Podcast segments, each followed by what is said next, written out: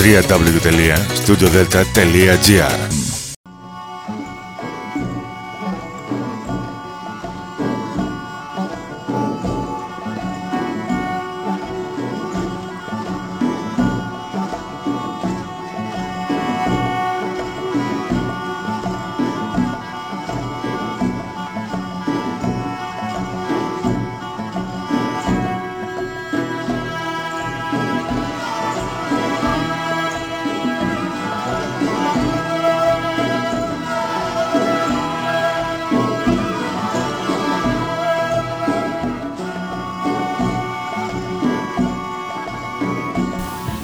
Καλής σας ημέρα κυρίες και κύριοι. Είναι η εκπομπή «Μύθοι και πολιτισμοί» με τη Γεωργία Αγγελή. Ζωντανά από το στούντιο Δέλτα, το ραδιόφωνο της καρδιάς μας.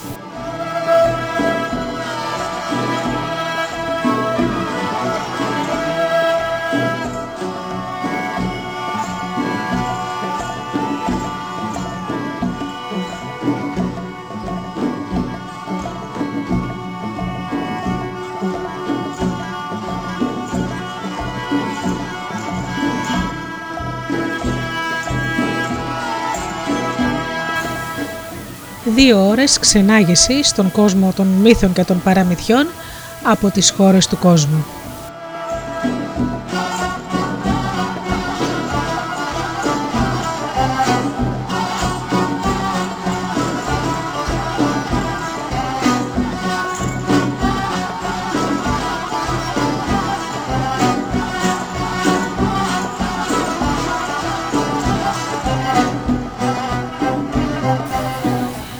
Σας καλημερίσω φίλοι μου και να σας ευχαριστήσω όλους εσάς που πληκτρολογείτε www.studiodelta.gr και είσαστε εδώ μαζί μας στη σελίδα του σταθμού.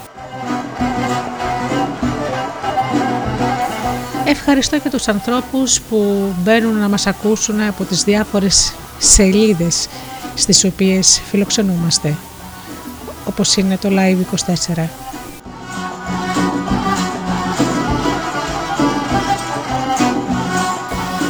Και να ευχαριστήσω και τους φίλους που μας ακούν από τα κινητά και από τα tablets.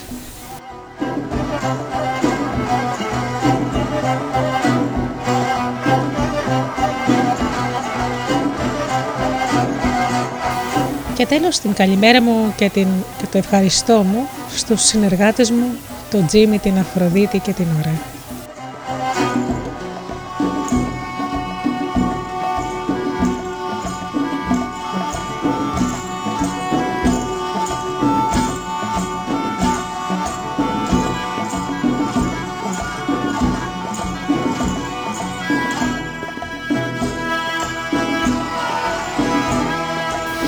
Σήμερα φίλοι μου θα ταξιδέψουμε στις χώρες του κόσμου με παραμύθια αγάπης και έρωτα.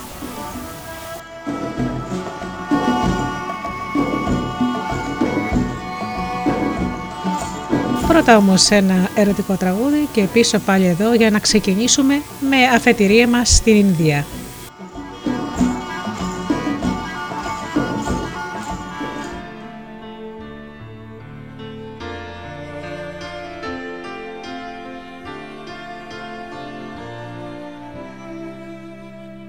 I've had many times, I can tell you. Times when innocence I trade for company, and children saw me crying. I thought I'd had my share of that, but these miss you nights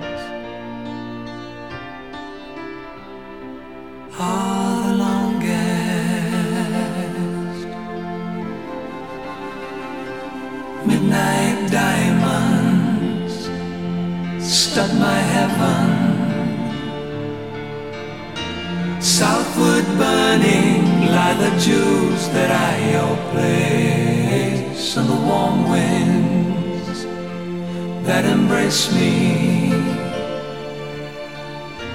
Just as surely kissed your face, yeah, these miss you nights.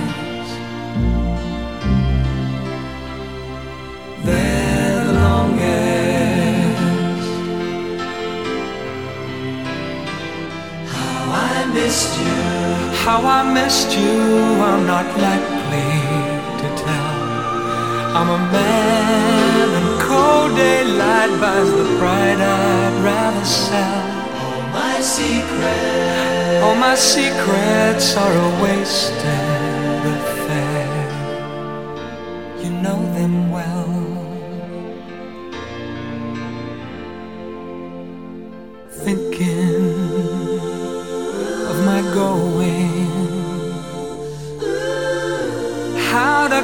The thread and leave it all behind. Looking windward for my compass. I take each day as it arrives. But these miss you nights are the longest.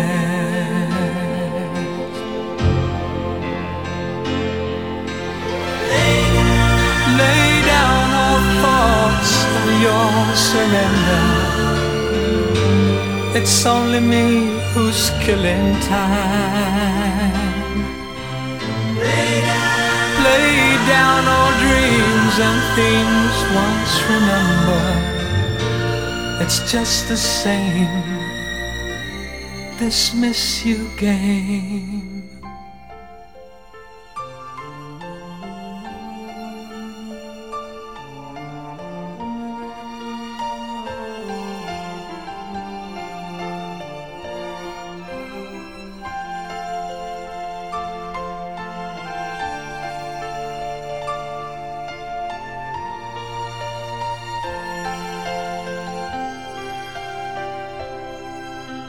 dismiss you.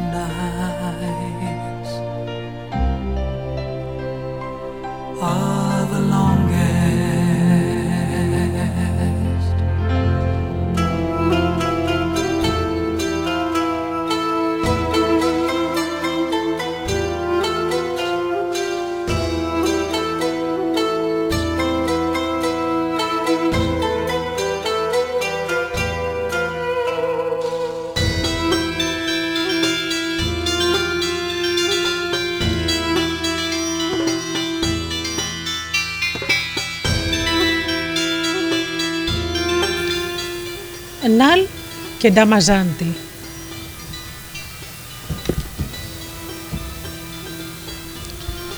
Ζούσε κάποτε στη χώρα των Βιντάρμπα ένας βασιλιάς που τον έλεγαν Μπίμα, στον οποίο η εύνοια των θεών χάρισε μια πανέμορφη κόρη που της έδωσε το όνομα Νταμαζάντη. Η ζωή της πριγκίπισσας Νταμαζάντη κυλούσε σαν όνειρο. Μια νύχτα όμως είδε ένα αληθινό όνειρο. Είδε ότι 12 χρυσόφτερα πουλιά πέταξαν στον κήπο της και ότι έπιασε ένα από αυτά. Άκουσε τότε το πουλί να μιλάει. Άκουσε Νταμαζάντη. Είμαστε τα πουλιά της μοίρας και ήρθαμε να σου αναγγείλουμε τον βασιλιά Ανάλ ως σύζυγός σου. Μια και όπως εσύ είσαι το μαργαριτάρι μεταξύ των γυναικών, έτσι και αυτός είναι η αστραπή στα σύννεφα μεταξύ των, των αντρών. Και εμείς, εμείς που πετάμε μέσα από τους κόσμους των θεών, των μύθιων και των ανθρώπων, όμοιό του δεν έχουμε ξαναδεί. Το χρυσόπουλι πέταξε μακριά και από εκείνη τη στιγμή η Νταμαζάντη έπεσε σε βαθιά θλίψη. Ναι, μέρα ο πατέρας της, ο βασιλιάς Μπίμα, είπε: Ήρθε πια η ώρα να καλέσω τους μνηστήρε για την κόρη μου, και διέδωσε το μαντάτο σε όλα τα βασίλεια και σε όλες τις χώρες.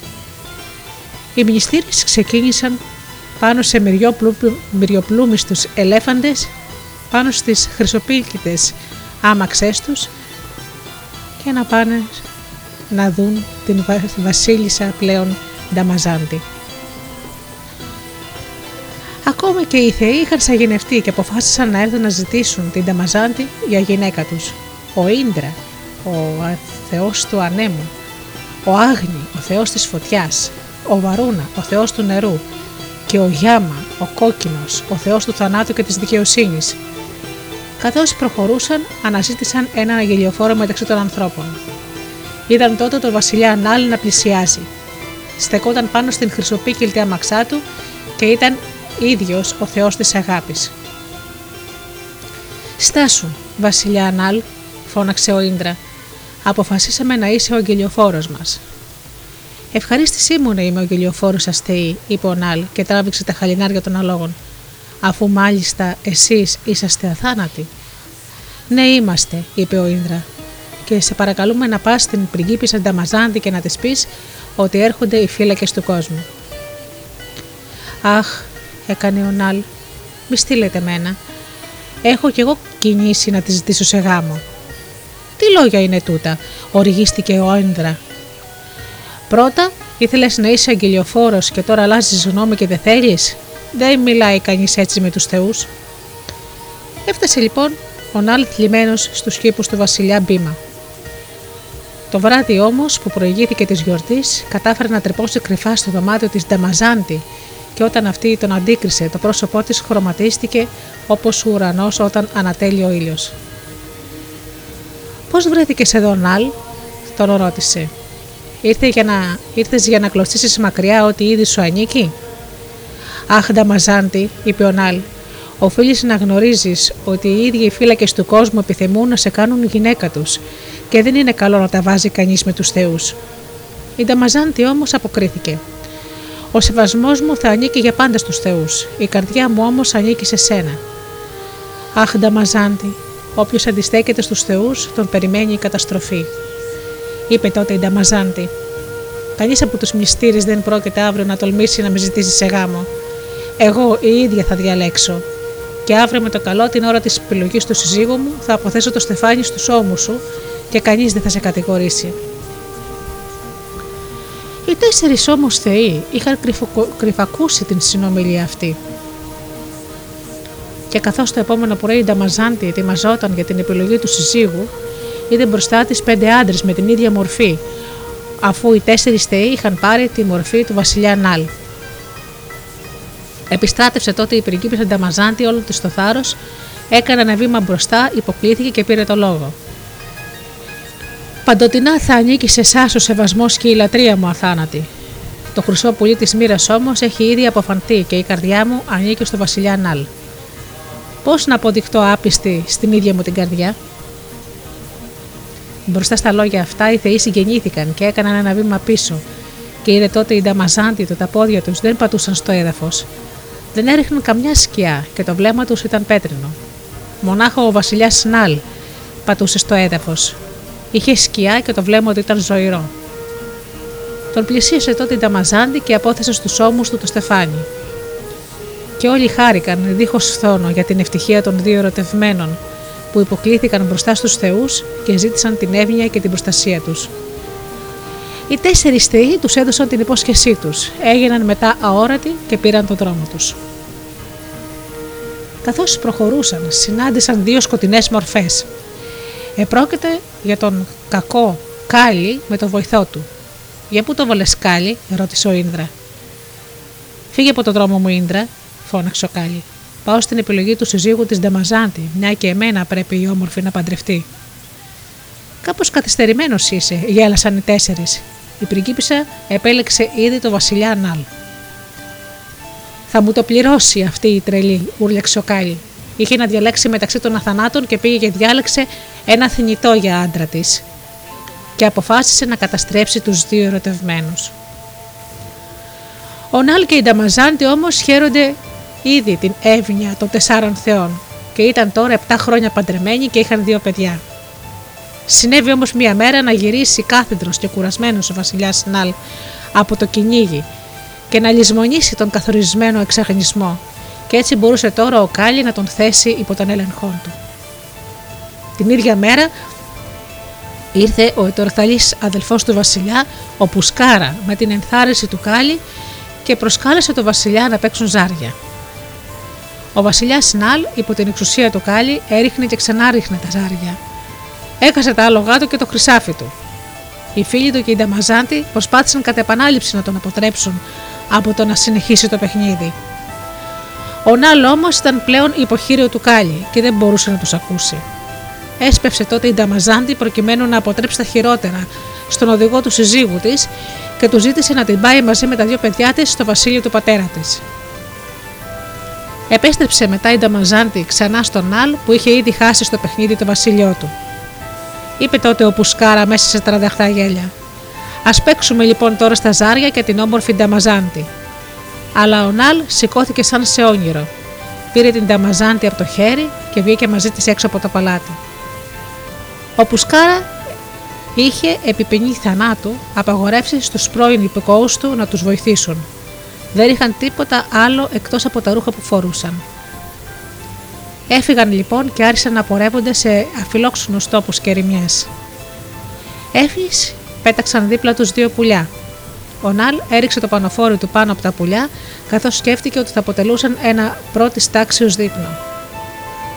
Τα πουλιά όμως εκείνα ήταν σταλμένα από τον Κάλι για να το αποσπάσουν και το τελευταίο αγαθό που είχε στην κατοχή του. Υψώθηκαν στον αέρα μαζί με το πανοφόρι και πέταξαν μακριά. Πλησίασε τότε η Νταμαζάντη τον Αλ και άπλωσε το μισό του δικού της πανοφοριού πάνω του και έτσι τυλιγμένοι με ένα πανοφόρι συνέχισαν την πορεία τους. Όταν βρέθηκαν κάποια στιγμή σε ένα σταυροδρόμι, είπε ο Νάλ. Πήγαινε, Νταμαζάντη, δεν απέχει μακριά από εδώ το βασίλειο του πατέρα σου. Δεν πρέπει να δέσεις τη μοίρα σου με αυτήν ενός άντρα που έπεσε στην δυστυχία με τη δική του ευθύνη. Αλλά η Νταμαζάντη αποκρίθηκε. Μαζί σου ήμουν όταν ο ήλιος της ευτυχίας έλαμπε πάνω από το κεφάλι σου. Μαζί σου θα είμαι και τώρα που έπεσε η νύχτα της δυστυχίας. Ξάπλωσαν και η γεμνή υγεία ήταν το κρεβάτι τους. Την ώρα που η Νταμαζάντη κοιμόταν, σηκώθηκε ο Νάλ και μονολόγησε. Δεν είναι δίκαιο να σύρω την Νταμαζάντη μαζί μου στο δρόμο της δυστυχίας; Και απομακρύνθηκε αθόρυβα. Όταν η Νταμαζάντη ξύπνησε και δεν βρήκε στο πλευρό της τον Αλ, φώναξε το όνομά του δυνατά και ύστερα πήρε άπρακτη το δρόμο για το βασίλειο του πατέρα της, όπου την υποδέχτηκαν με χαρά ο ίδιος και τα δύο της παιδιά. Ο Νάλ όμως εξακολουθούσε να περιπλανιέται στην ερημιά. Όσες φορές απαντούσε ένα καθρέφτη νερού μπροστά του, κοίταζε το πρόσωπό του και παρακαλούσε τους Θεούς να τον κάνουν αγνώριστο.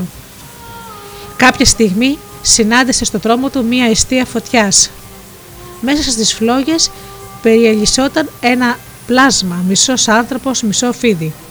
Ήταν ο βασιλιάς των φιδιών, Καρκοτάκα. Καθώς αντίκρισε τον Ναλ, αναφώνησε. «Πείτε στις φλόγες, Ναλ, προσέβαλα μια μέρα τους θεούς και αυτοί με καταράστηκαν σε τούτο εδώ τη φωτιά. Η ετοιμιγορία τους, η ετοιμιγορία τους ήταν «Μείνε σε αυτή τη φωτιά ώσπου να εμφανιστείς στο δρόμο σου ο βασιλιάς Νάλ. Μονάχα αυτός μπορεί να σε ανασύρει από τούτες τις φλόγες. Ο Νάλ πήδησε μέσα στις φλόγες και τράβηξε έξω το βασιλιά των φιδιών. Τη στιγμή όμως που άγγιζε το φίδι και αδυνάτησε μέσα, στη, μέσα του ο Θεός σκάλι, βρέθηκε και πάλι υπό την προστασία του Θεού της φωτιάς άγνη. Ο βασιλιάς των φιδιών όμως δάγκωσε τον Νάλ και που παραμορφώθηκε. «Μη λυπάσαι», είπε ο Καρκοτάκα, σε άλλαξα όπως ήταν η επιθυμία σου. Αν όμως θελήσεις να επανακτήσεις την προηγούμενη μορφή σου, πάρε αυτό το πουκάμισο. Και, έτειλε, και έτεινε στον Ναλ ένα άσπρο λινό πουκάμισο. Φόρεσέ το και σκέψου εμένα. Μόνο τώρα άκουσέ με προσεκτικά. Πήγαινε στο βασίλειο του βασιλιά Ριντουζαρμπάνα, που είναι μοιημένος στα μυστικά των αριθμών και κατέχει το αλάθητο ζάρι. Ψάχνει για οδηγό και για τις υπηρεσίες που θα του προσφέρεις θα σου δωρήσει το αλάθετο ζάρι. Έτσι θα μπορέσεις να αποκτήσεις ξανά το χαμένο σου βασίλειο. Με τα λόγια αυτά σύστηκε ο βασιλιάς των φιδιών μέσα στους θάμνους. Ο Νάλ όμως πήγε στο βασίλειο του βασιλιά Ριζουμπαρζάνα, ανέλαβε καθήκοντα οδηγού και σύντομα έγινε απαραίτητος. Στη χώρα όμως των Βιντάρμπα η πριγκίπισσα Νταμαζάντη νοσταλγούσε πάντα τον βασιλιά Νάλ και η πρώτη της παράκληση την οποία επίθυνε προς τον πατέρα της ήταν: Στείλε αγγελιοφόρους σε όλες τις χώρες. Στείλε να ψάξουν για τον διωγμένο βασιλιά. Και σαν αναγνωριστικό σύνθημα πρέπει οι αγγελιοφόροι να πούν: Πέχτη, για πού τραβάς λυπημένος, με το πανοφόρι το μισό ντυμένος. Πήγανε λοιπόν οι αγγελιοφόροι σε όλες τις χώρες και ο καθένας τους επέστρεψε άπρακτος. Ένας όμως αγγελιοφόρος πήγε στο βασιλιά Ριζουμπαρζάνα. Αλλά ο έξυπνος κάτοχος του ζαριού, με όλη την ακολουθία, δεν μπορούσε να καταλάβει τίποτα με εκείνο το σύνθημα. Πήρε έτσι θλιμμένος ο κυλιοφόρο στον δρόμο της επιστροφής. Ο οδηγός όμως έσπευσε στο κατόπι του, αφού ήθελε και αυτός να ακούσει το σύνθημα. Ο αγγελιοφόρος είπε: Το σύνθημα που μας εμπιστεύτηκε η Νταμαζάντη είναι; Παίχτη, για πού τραβάς λυπημένος, με το πανοφόρι το μισό ντυμένος. Βαθύς ένας στεναγμός βγήκε από τα στήθη του οδηγού που αναφώνησε. Θα το συγχωρέσει τον αποτυφλωμένο που εγκατέλειψε μονάχη στον αγριότοπο; Όταν ο αγγελιοφόρος επέστρεψε στην χώρα των Βιντάρμπα με αυτή την απάντηση, η Νταμαζάντε αναφώνησε. Αυτός ήταν ο βασιλιάς Σνάλ και κανένας άλλος. Μονάχα αυτός μπορούσε να σου δώσει αυτή την απάντηση, ανεξάρτητα από το πόσο παρουσιάστηκε. Μηχανεύτηκε τότε η πριγκίπισσα Νταμαζάντε μια πονηριά. Πήγε στον πατέρα της και του είπε: Στείλε ένα αγγελιοφόρο στο βασίλειο του βασιλιά Ριντουζερμπάνα να μεταφέρει το μήνυμα. Η πριγκίπισσα Νταμαζάντη πρόκειται να επιλέξει νέο σύζυγο. Η χαρά της θα ήταν μεγάλη αν εσύ, βασιλιά Ριντουζερμπάνα, λάμπρινες με την παρουσία σου την τελετή της επιλογής του συζύγου της. Πρέπει όμως να είσαι παρόν πρώτου ο ήλιος σβήσει τα χνάρια του από τον ουρανό. Μόλις ο αγγελιοφόρος μετέφερε το μαντάτο στην αυλή του βασιλιά Ριντουζαρμπάνα, ο έξυπνος κάτοχος του ζαριού κολακεύτηκε πάρα πολύ. Κάλεσε τον οδηγό του και του είπε: Πολλές ήταν οι υπηρεσίες που ως τώρα μου έχεις προσφέρει. Σήμερα όμως πρόκειται για κάτι εξαιρετικό. Προτού ο ήλιος σβήσει τα χνάρια του τον ουρανό, πρέπει να βρισκόμαστε στη χώρα των Βιντάρμπα για την τελετή της επιλογής του νέου συζύγου της πριγκίπισσας Νταμαζάντη. Θλίψη κατέλαβε τον Νάλ και σκέφτηκε. Με ξέχασε λοιπόν η Νταμαζάντη. Κατόπιν όμως είπε: Και ποια θα είναι η αμοιβή του οδηγού. Αν φτάσουμε στη χώρα των Βιντάρμπα, προτού ο ήλιος σβήσει τα χνάρια του από τον ουρανό, θα πάρεις τότε το αλάθετο ζάρι, απάντησε ο Ρεντούρς Μπαζάνα. Έζεψε τότε ο Νάλ δύο ξερακιανά αδύναμα άλογα και ο Ριντού Ζαρμπάνα αναφώνησε τρομαγμένος. Τι είναι αυτά τα, τα, τα δυο ψοφχήμια; Ο Βασιλιά, εσύ που είσαι μοιημένος στα μυστικά των αριθμών, δεν βλέπεις τα επτά τους σημάδια; Δύο στρόβιλοι στο μέτωπο, δύο στρόβιλοι στο στήθος, δύο στρόβιλοι στις οπλές και ένα στρόβιλο στην πλάτη, αποκρίθηκε ο Νάλ και κινήθηκε μαζί με τον Βασιλιά για την χώρα των Βιντάρπα. Ήταν πιο γρήγορα και από την αστραπή ακόμη. Προτού ο ήλιος σβήσει τα χνάρια του από τον ουρανό, έφτασαν στον προορισμό τους. Και ο Ριντουζαρμπάνα παραξενεύτηκε όταν δεν είδε καμιά προπαρασκευή για την τελετή. Πήγε στο παλάτι. Ο Νάλ βρήκε όμως την ευκαιρία και φόρεσε το αποκάμισο του βασιλιά των φιδιών και τον έφερε στο νου του. Και την ίδια στιγμή είδε την πριγκίπισσα Νταμαζάντη στο παράθυρο. Εκείνη αναγνώρισε τον Νάλ. Έτρεξε στον κήπο, τον αγκάλισε και τον φίλησε. Όλοι χάρηκαν δίχως θόνα για την ευτυχία του ζευγαριού που ξανάσμιξε. Μπροστά τους όμως βρισκόταν οι τέσσερι θεοί πάνω σε ένα άσπρο σύννεφο και τους έραναν μελοτολούλουδα. Ο Ριντουζαρμπάνα όμως είπε: Με μεγάλη μου χαρά θα δώσω στον Ευγενή Νάλ το αλάθατο ζάρι, έτσι ώστε να πάρει πίσω το χαμένο του βασίλειο. Ο Νάλ έμεινε 7 εβδομάδες στο βασίλειο του πεθερού του. Πήγε μετά στο παλιό του βασίλειο και είπε στον Πουσκάρα: Οι θεοί με ευλόγησαν ξανά με μύρια πλούτη. Α ρίξουμε άλλη μια φορά το ζάρι. Ο, Πουσκάρι, ο Πουσκάρα έλαμψε από χαρά και σκέφτηκε ότι είχε ακόμη μια φορά την ευκαιρία να πάρει από τον Νάλ ό,τι είχε και δεν είχε. Να όμως που ετούτου τη φορά τα ζάρια ευνοούσαν το βασιλιά Νάλ, και όταν αυτός είχε πλέον ανακτήσει ότι είχε χάσει, ο Πουσκάρα σηκώθηκε, τρέμοντας καθώς σκεφτόταν ότι το κακό μόνο με το κακό ανταμείβεται. Είπε τότε ο Νάλ: Μακριά από μένα αυτή η σκέψη. Πήγαινε στο παλιό σου βασίλειο και βασίλεψε με το καλό, όπως μία μέρα με το κακό βασίλεψες. Υποκλήθηκε τότε ο Πουσκάρα βαθιά και αποκρίθηκε. Πολλά χρόνια να ζήσουν ο ευγενής Νάλ και η πιστή Νταμαζάντη. Και το όνομα της πριγκίπισσας Νταμαζάντη έμεινε αξέχαστο ακόμη και ως τις μέρες μας.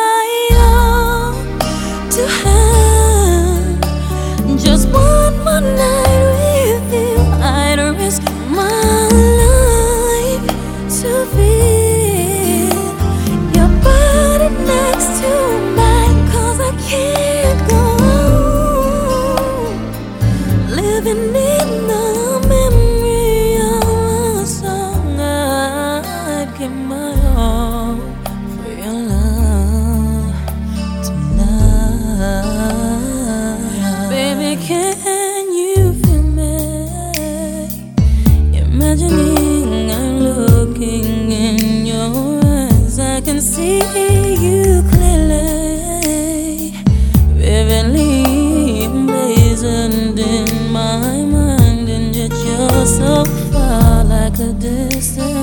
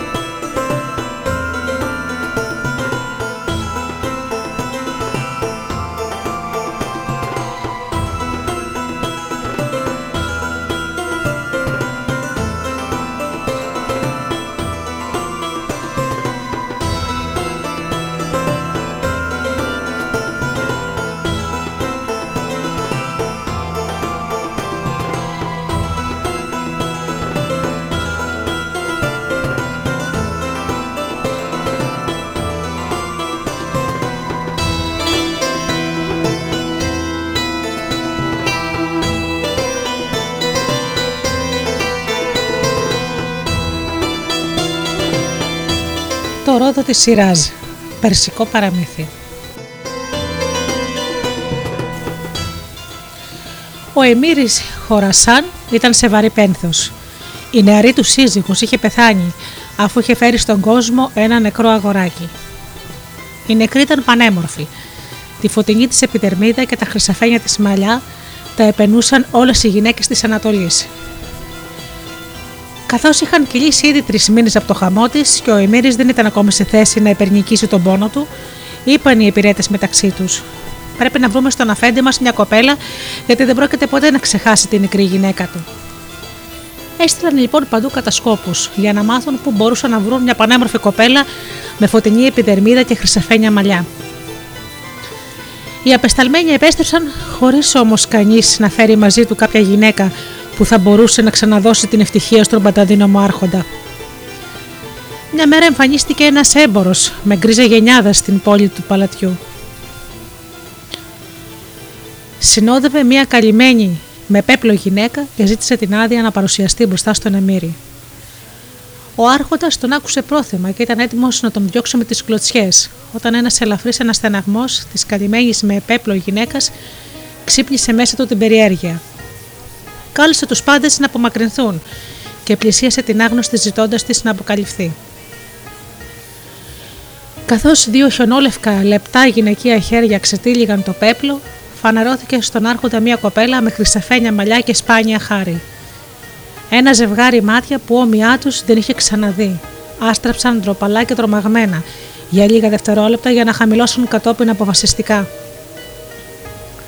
Ο Εμμύρης τη χαιρέτησε και μια παιδική λεπτή φωνή ανταπέδωσε το φιλικό χαιρετισμό. Πώς σε λένε, τη ρώτησε. Φερίντα, αποκρίθηκε σιγανά. Σε όλες τις ερωτήσεις που ακολούθησαν έμεινε πεισματικά σιωπηλή. Αυτό εξόργησε τον Εμμύρη που ήταν ευγενικός αλλά και περήφανος ηγεμόνας. Κάλεσε τον έμπορο να πλησιάσει. Εκείνος έπεσε στα πόδια του και φίλησε το έδαφος. Επιθυμούν οι γονείς της να μου παραδώσουν αυτό το λουλούδι της Ανατολής, θα δοξαστούν αν καταφέρουν να μορφύνουν τη ζωή σας. Ο Θεός να με τιμωρήσει αν λέω ψέματα. Μπορείς να πάρεις όρκο γι' αυτό, ρώτησε ο Εμμύρης στη συνέχεια. Ο Θεός των πατέρων μου μάρτης μου, είπε με στόμφο έμπορο. Από πού κατάγεται η κοπέλα, από τη Ροδόπολη Σιράζ, κύριε. Η μητέρα της κατάγεται από κάποια χώρα βορεινή. Εκεί στα πολλά νερά όπου κατοικούν τόσο πολλοί άνθρωποι με χρυσαφένια μαλλιά. Θα την ονομάσω λοιπόν Ρόδο της Σιράζ, είπε ο Εμμύρης.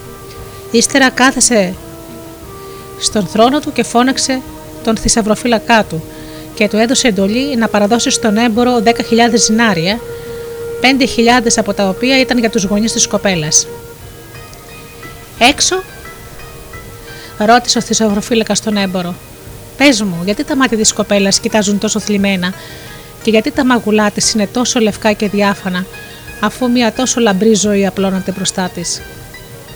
Ο έμπορο έξισε τη μακριά του γενιάδα και του είπε μέσα από τα δόντια: Την τρώει νοσταλγία για την πατρίδα της και πόνος αγάπης βαθύς και σε όλο το ταξίδι αρνήθηκε πεισματικά να φάει και να πει οτιδήποτε. Ήρθε ο μεγαλόκαρδος Εμμύρης να την απελευθερώσει και από τα δύο αυτά κακά. Ο Εμμύρης κάλεσε τις πυρέτριες της πεθαμένης του συζύγου και παρέδωσε την κοπέλα στη φροντίδα τους. Ονομάζεται Φερίντα. Εγώ όμως την αποκαλώ ρόδο της σειράς, τους είπε. Πρέπει να ομορφύνει τη ζωή μου, όπως την ομόρφωνε εκείνη που τα μαλλιά της φέρει. Στολίσε την με ακριβά ενδύματα και γεμίσε την χρυσαφικά και πολύτιμους λίθους και δώσε της πίσω τη χαμένη της χαρά. Θέλω να δω τα μάτια της να χαμογελούν. Όταν ο Εμμύρης το βράδυ της ίδιας μέρας θέλησε να επισκεφτεί τα ευωδιάζοντα γυναικεία διαμερίσματα, τον συγκράτησε η πιο γριά από τις υπηρέτριες και του είπε: Αφέντη μου, ντύσαμε τη Φερίντα με μεταξωτά ενδύματα και τη στολίσαμε με τα ακριβότερα κοσμήματα, όπως μας έδωσε συντολή. Μπορεί να είναι εξαντλημένη από το μακρύ ταξίδι.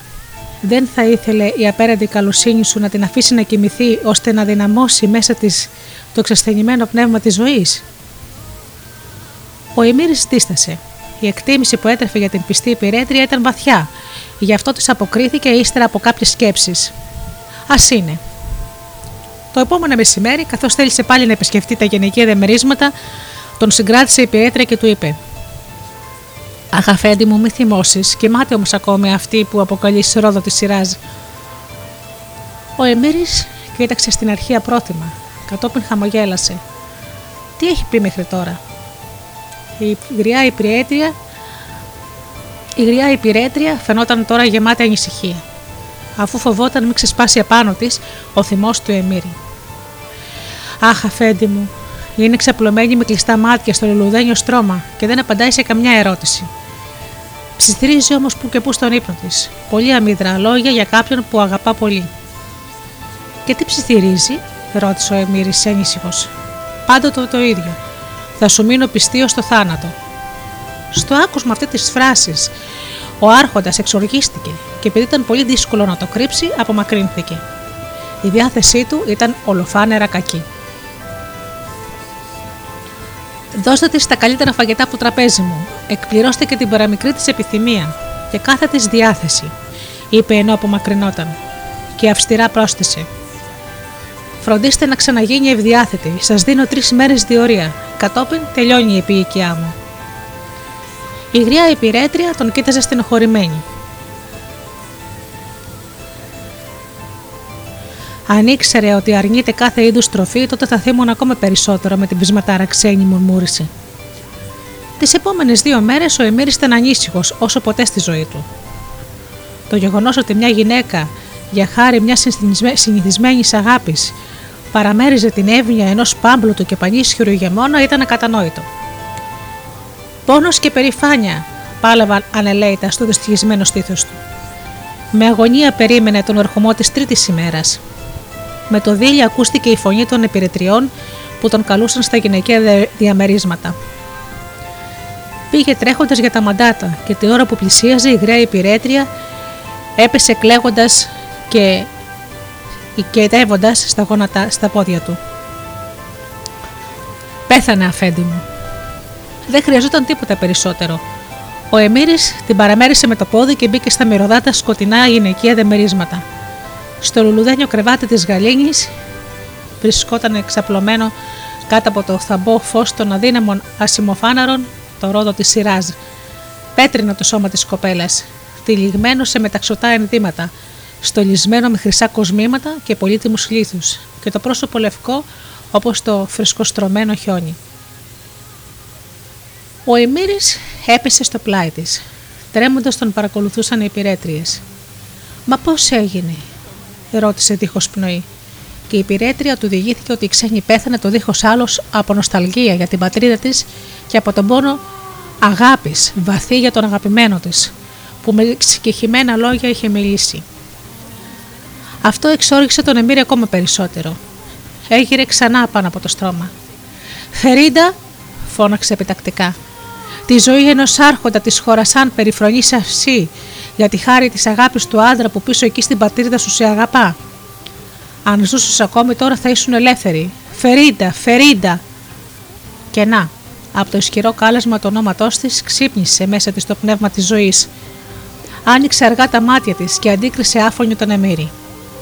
Αυτός φώναξε ακόμη μερικές φορές το όνομά της και ζήτησε επιγόντω δυναμωτικά. Στο όνομα του Αλάχ, ρόδο της Σιράζ, Πρέπει να επιστρέψεις πίσω στην πατρίδα σου. Πίσω στο νέο που αγαπάς, της είπε ο Εμμύρης μέσα σε βαθιά συγκίνηση. Δόξα τον Αλάχ που προστάτευσε την ευτυχία σου. Εσένα που θέλησες να διαφυλάξεις την πίστη σου ακόμα και με το τίμημα του θανάτου. Δάκρυα χαράς άρχισαν να κελούν από τα μάτια της Φερίντα. Εξαντλημένη, κατάφερε με δυσκολία να ψελίσει. Ο Αλάχ να σε ευλογεί, ο ευγενή των ευγενών και μερικές μέρες αργότερα τρεις βαρεφορτωμένε καμίλε συνόδευσαν την Φερίντα μαζί με τις ευλογίες του Εμμύρη πίσω στην πατρίδα της.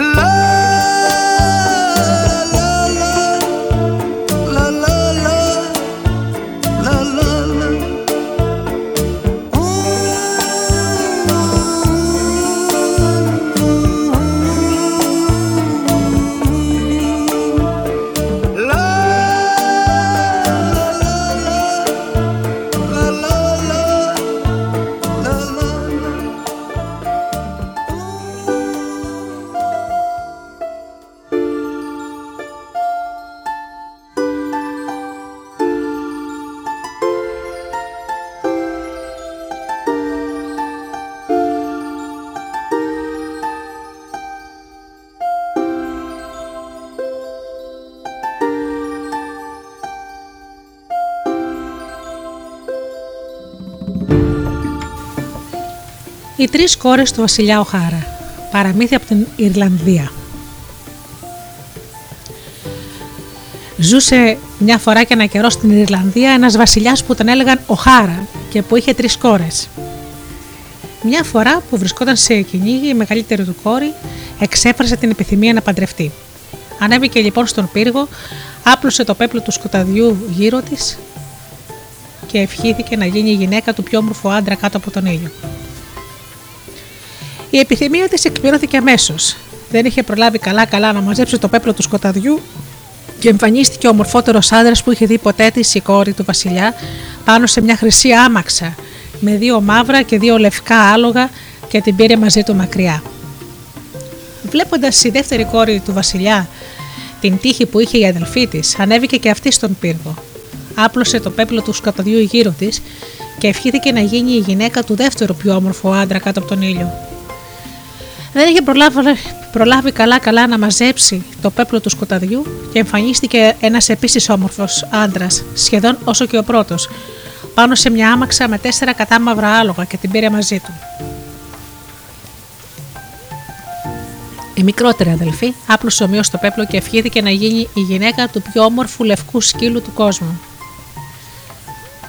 Έφτασε την ίδια σχεδόν στιγμή μέσα σε μια χρυσή άμαξα με τέσσερα ολόλευκα άλογα και πήρε τη μικρότερη κόρη του Βασιλιά μακριά.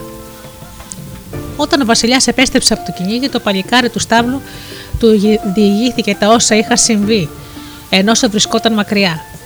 Ο Βασιλιάς γέμισε με οργή όταν το άκουσε ότι η μικρότερη κόρη του είχε πάρει για άντρα της ένα λευκό σκύλο και ότι είχε εξαφανιστεί μαζί του.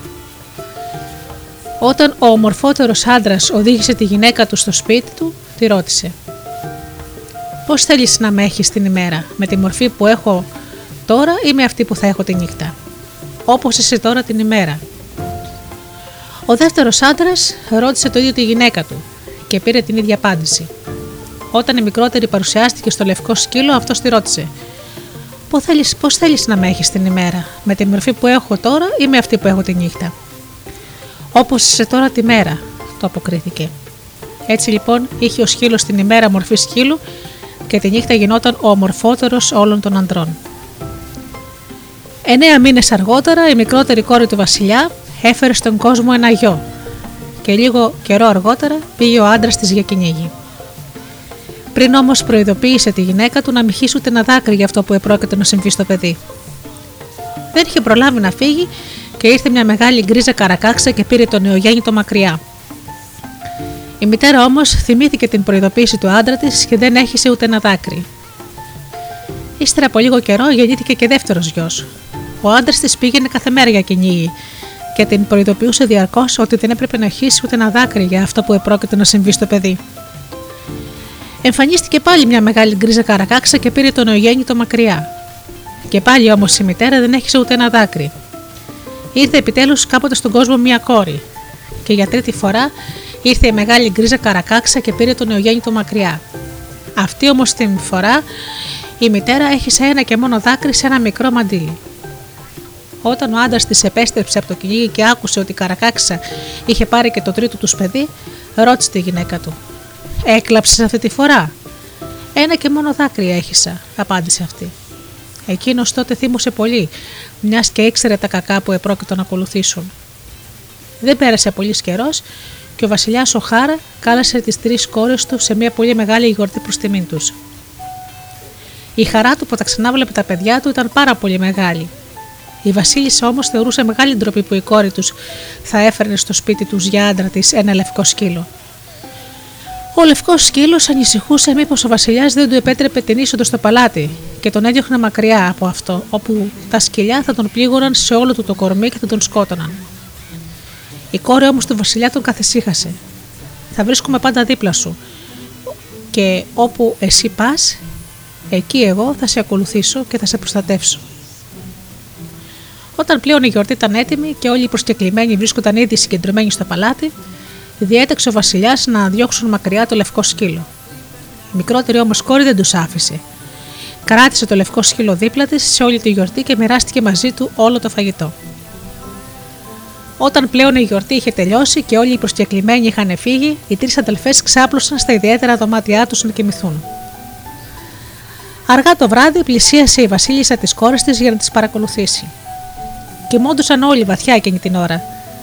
Στο πλευρό της μικρότερης κόρης είδε τον ομορφότερο άντρα που είχε δει ποτέ στη ζωή της.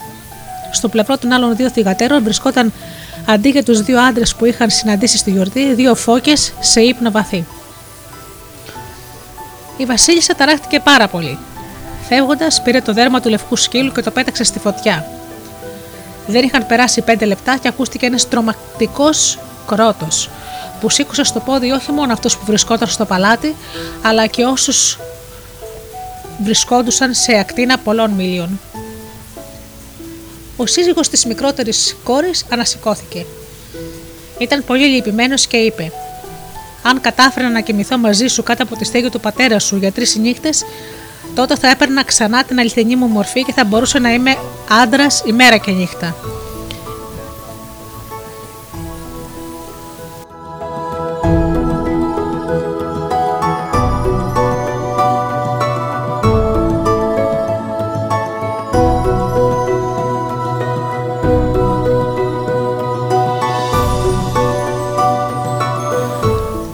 Συνέχισε πρέπει να φύγω μακριά. Σηκώθηκε από το κρεβάτι του και βγήκε από το παλάτι και έτρεξε μακριά όσο πιο γρήγορα μπορούσαν τα πόδια του. Πρόφτανε όποιον ήταν μπροστά του και άφηνε πίσω του όποιον βρισκόταν πίσω του. Έτρεξε έτσι όλη τη νύχτα και την επόμενη μέρα.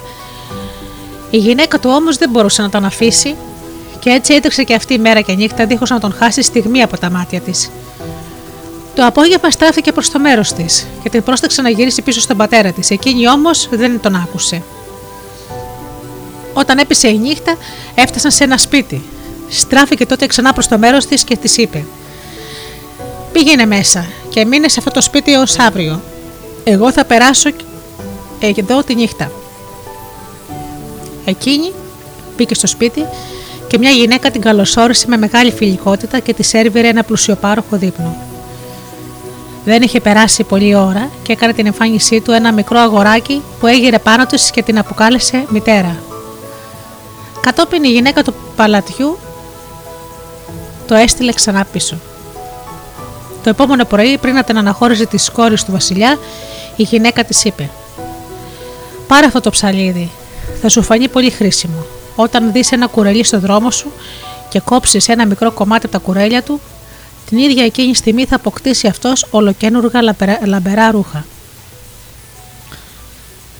Μετά η κόρη του Βασιλιά αποχαιρέτησε τη γυναίκα και βγήκε έξω να συναντήσει τον άντρα της που τον ακολουθούσε ολόκληρη την ημέρα. Όταν έπιασε να σκοτεινιάζει, έφτασαν σε ένα σπίτι στους πρόποδες ενός βουνού και ο άντρας της τη είπε ξανά: Πήγαινε μέσα. Εγώ θα μείνω να περάσω τη νύχτα εδώ έξω. Μια γυναίκα την καλωσόρισε με μεγάλη φιλικότητα και τη φιλοξένησε. Δεν πέρασε πολλή ώρα και έκανε την εμφάνισή του ένα μικρό αγοράκι, που έγειρε πάνω της και την αποκαλούσε μητέρα. Και αυτό όμως το έστειλε η γυναίκα έξω από το σπίτι. Το επόμενο πρωί η γυναίκα έδωσε στην κόρη του Βασιλιά μία χτένα και είπε: Όταν συναντήσεις στον δρόμο σου ένα άνθρωπο που το κεφάλι του θα είναι γεμάτο πληγές και αποστήματα, άγγιξε τον τρεις φορές με αυτή την χτένα. Την ίδια στιγμή θα γιατρευτούν όλες του οι πληγές και μόνο μια θα φυτρώσουν τα ομορφότερα ξανθά μαλλιά που έχει δει άνθρωπος έως σήμερα. Η κόρη του Βασιλιά πήρε τη χτένα, αποχαιρέτησε τη γυναίκα και βγήκε έξω από τον, με τον άντρα της. Αυτός την πρόσταξε να γυρίσει πίσω στον πατέρα της. Εκείνη όμως απάντησε: Όχι, δεν πρόκειται να σε αφήσω. Θα σε ακολουθώ όσο κρατάνε οι δυνάμεις μου. Έτσι συνέχισαν εκείνη την ημέρα την πορεία τους, όπως και τις δύο προηγούμενες. Όταν η νύχτα είχε αρχίσει να πέφτει, έφτασαν ξανά σε ένα σπίτι στους πρόποντες ενός βουνού, όπου η κόρη του Βασιλιά φιλοξενήθηκε για μια ακόμη φορά. Εκείνο το βράδυ εμφανίστηκε ένα μικρό μονόθαλμο κοριτσάκι στο πλευρό της και την αποκάλεσε μητέρα. Η κόρη του Βασιλιά έβαλε τα κλάματα όταν είδε το παιδί. Έβγαλε τότε το μαντιλάκι στο οποίο είχε αφήσει να πέσει εκείνο το μοναδικό δάκρυ, όταν η γκρίζα καρακάξα της είχε πάρει το παιδί μακριά. Το δάκρυ είχε μεταβληθεί σε μάτι το πήρε και το έβαλε στη θέση του ματιού που έλειπε από το παιδί. Το κοριτσάκι άρχισε αμέσως να βλέπει και με τα δυο του μάτια. Την ώρα του αποχαιρετισμού, το επόμενο πρωί, έδωσε η γυναίκα στην κόρη του Βασιλιά μια μικρή σφυρίχτρα και της είπε: Όταν σφυρίξεις με τούτη τότε σφυρίχτρα, όλα τα πουλιά του ουρανού από τα τέσσερα σημεία του ορίζοντα θα έρθουν σε σένα. Πρόσεξε πολύ, γιατί μια φορά θα σου φανεί πολύ χρήσιμη. Έξω την υποδέχτηκε ο άντρας της και της είπε: Σήμερα πρέπει να σε αφήσω. Αν δεν ήταν η μητέρα σου, θα μπορούσαμε να ζήσουμε όλοι μας τη ζωή ο ένας στο πλευρό του άλλου. Τρεις νύχτες θα μπορούσα μονάχα να περάσω κάτω από τη στέγη του πατέρα σου και θα είχα επανακτήσει την ανθρώπινη μορφή μου τόσο την ημέρα όσο και τη νύχτα. Η Βασίλισσα από τη χώρα της νεότητας με μάγεψε και καθώς τα δεσμά της δεν μπορούσαν να σπάσουν, πρέπει σήμερα να πάω στο βασίλειό της και να την παντρευτώ. Ζήσε ευτυχισμένος στον απάνω κόσμο. Δεν πρόκειται ποτέ να με ξαναδείς. Με τα λόγια αυτά, τράβηξε ένα μακρύ φύλλο χορταριού από τη γη και εξαφανίστηκε στη θέση του. Η γυναίκα του άρχισε να κλαίει και να φωνάζει. Δεν ήξερε τι έπρεπε να κάνει. Τελικά συγκεντρώθηκε, τράβηξε και αυτή με τη σειρά της ένα μακρύ φύλλο χορταριού από τη γη και ακολούθησε έτσι τον άντρα της και δεν σταμάτησε μέχρι να φτάσει στην κάτω χώρα. Ύστερα από λίγη ώρα έφτασε σε ένα μικρό σπίτι κοντά σε ένα υπέρλαμπρο παλάτι. Χτύπησε την πόρτα και ρώτησε αν μπορούσε να περάσει εκεί τη νύχτα. Ασφαλώς και μπορείς να περάσεις εδώ τη νύχτα, είπε η νοικοκυρά. Κόπιασε μέσα. Την επόμενη μέρα το πρωί η γυναίκα έπλαινε τα ρούχα και έτσι βιοπορούσε. Η κόρη του Βασιλιά πήγε δίπλα της και την βοήθησε στη δουλειά. Την ίδια εκείνη όμως ημέρα έγινε ο γάμος της Βασίλισσας της χώρας της νεότητας και του άντρα της κόρης του Βασιλιά. Πολύ κοντά στο παλάτι και όχι μακριά από το φτωχικό της πλήστρας, κατοικούσε μια αγρότησα με δύο μικρές κόρες ντυμένες στα κουρέλια. Μια από αυτές πλησίασε την πλήστρα για να παίξει εκεί. Το παιδί όμως φαινόταν τόσο φτωχό και τα ρούχα του ήταν τόσο σκισμένα και βρώμικα, ώστε η κόρη του Βασιλιά το συμπόνεσε και έκοψε ένα μικρό κομμάτι από τα κουρέλια του με το μαγικό της ψαλίδι. Μόνο μια το παιδί ντύθηκε με το ωραιότερο φόρεμα που έχει δει ποτέ άνθρωπος σε οποιοδήποτε βασίλειο. Το κοριτσάκι έτρεξε όσο πιο γρήγορα μπορούσε στη μητέρα του, την αγρότησα, και της διηγήθηκε ότι της το έκανε δώρο μια ξένη κυρία που έμεινε στο μικρό σπιτάκι εκεί κάτω. Η αγρότησα δεν έχασε καιρό. Πήγε αμέσως στη βασίλισσα της χώρας της νεότητας και της είπε: Κάπου εδώ κοντά βρίσκεται μια ξένη γυναίκα που μπορεί να σου πάρει τον άντρα σου μακριά, αν δεν τη σταματήσεις όσο είναι καιρός. Μια και έχει ένα μαγικό ψαλίδι που όμοιό του δεν έχει δει άνθρωπο στη χώρα μας. Στο άκουσμα αυτών των λόγων, η Βασίλισσα έστειλε αντιπροσωπεία στην κόρη του Βασιλιά για να της παραδώσει δίχως καθυστέρηση το ψαλίδι, διαφορετικά θα διέταζε να της κόψουν το κεφάλι. Η κόρη του Βασιλιά απάντησε ότι θα της παρέδιδε ευχαρίστως το ψαλίδι αν της επέτρεπε να περάσει μία νύχτα με τον άντρα της. Η Βασίλισσα δεν είχε αντίρρηση. Η κόρη του Βασιλιά ήρθε, της παρέδωσε το ψαλίδι και πήγε στον άντρα της. Η Βασίλισσα όμως του είχε δώσει να πιει υπνοτικό και έτσι κοιμόταν βαθιά ναρκωμένος ως το επόμενο πρωί, όταν πλέον η κόρη του Βασιλιά είχε φύγει. Την επόμενη μέρα πήγε η δεύτερη κόρη της αγρότησας στο φτωχικό της πλήστρας για να παίξει εκεί. Η κόρη της ήταν ελεηνή, αφού το κεφάλι της ήταν γεμάτο πληγές και αποστήματα. Πήγε τότε η κόρη του Βασιλιά και ακούμπησε τρεις φορές με τη χτένα το κεφάλι του παιδιού και την ίδια στιγμή αυτό γιατρεύτηκε και απέκτησε τα πιο όμορφα χρυσαφένια μαλλιά που είχε δει ποτέ άνθρωπος. Η αγρότησα έτρεξε για δεύτερη φορά στη Βασίλισσα και τη είπε: Κάποια ξένη έχει μια μαγική χτένα που γιατρεύει τις πληγές και χαρίζει χρυσαφένια μαλλιά. Θα σου πάρει τον άντρα σου, αν δεν της πάρεις τη ζωή. Η Βασίλισσα έστειλε μήνυμα στην κόρη του Βασιλιά ότι θα της έπαιρνε τη ζωή αν δεν της παρέδιδε τη χτένα αμέσως. Της απάντησε ότι θα της παρέδιδε τη χτένα αν της επέτρεπε να περάσει μια νύχτα με τον άντρα της. Η Βασίλισσα το αποδέχτηκε και έδωσε στον άντρα της υπνοτικό όπως και την προηγούμενη νύχτα. Όταν ήρθε η κόρη του Βασιλιά, αυτός κοιμόταν βαθιά και δεν ξύπνησε παρά μόνο το επόμενο πρωί, όταν πλέον η κόρη του Βασιλιά είχε φύγει. Την τρίτη μέρα, η πλήστρα και η κόρη του Βασιλιά έκαναν ένα περίπατο και η πρώτη κόρη της αγρότησας πήγε μαζί τους. Όταν είχαν, βγει, όταν είχαν βγει πια έξω από την πόλη, έβγαλε η κόρη του βασιλιά τη σφυρίχτρα, την έφερε στα χείλη της και σφύριξε. Μόνο μιας πέταξαν όλα τα πουλιά του κόσμου από τα τέσσερα σημεία του ορίζοντα προς το μέρος της. Ανάμεσά τους ήταν ένα που γνώριζε τα τραγούδια των τροβαδούρων και πολλές ιστορίες. Η κόρη του Βασιλιά ζήτησε μια συμβουλή. Πώς μπορώ να υπερνικήσω τη Βασίλισσα και να πάρω πίσω τον άντρα μου, Είναι πολύ δύσκολο να τη σκοτώσεις, απάντησε το πουλί. Κανείς εκτός από τον ίδιο της τον άντρα δεν μπορεί να της πάρει τη ζωή. Σε ένα δέντρο μπροστά στο παλάτι βρίσκεται ένα κρυάρι. Μέσα στο κρυάρι βρίσκεται μια πάπια. Μέσα στην πάπια βρίσκεται ένα αυγό. Και μέσα στο αυγό βρίσκεται κλεισμένη η καρδιά της και η ζωή της. Κανείς δεν μπορεί να ρίξει αυτό το δέντρο εκτός από τον άντρα της. Η κόρη του Βασιλιάς σφύριξε ακόμη μια φορά με τη σφυρίχτρα της. Την ίδια στιγμή εμφανίστηκαν μπροστά της μια αλεπού και ένα γεράκι και τα πήρε μαζί της.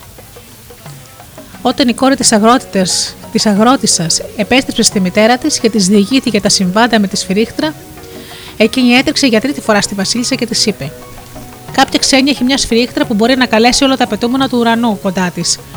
Θα σου πάρει τον άντρα σου, αν δεν της πάρεις στο κεφάλι. Θα της πάρω με κάθε τρόπο αυτή τη σφυρίχτρα, αποκρίθηκε η Βασίλισσα και έστειλε ένα γκυλιοφόρο για τα περαιτέρω. Η κόρη του Βασιλιά απάντησε ότι θα παρέδιδε τη σφυρίχτρα αν της επέτρεπε να περάσει μια νύχτα με τον άντρα της. Η Βασίλισσα συμφώνησε για μια ακόμη φορά και έδωσε στον άντρα της υπνοτικό όπως και τις προηγούμενες νύχτες.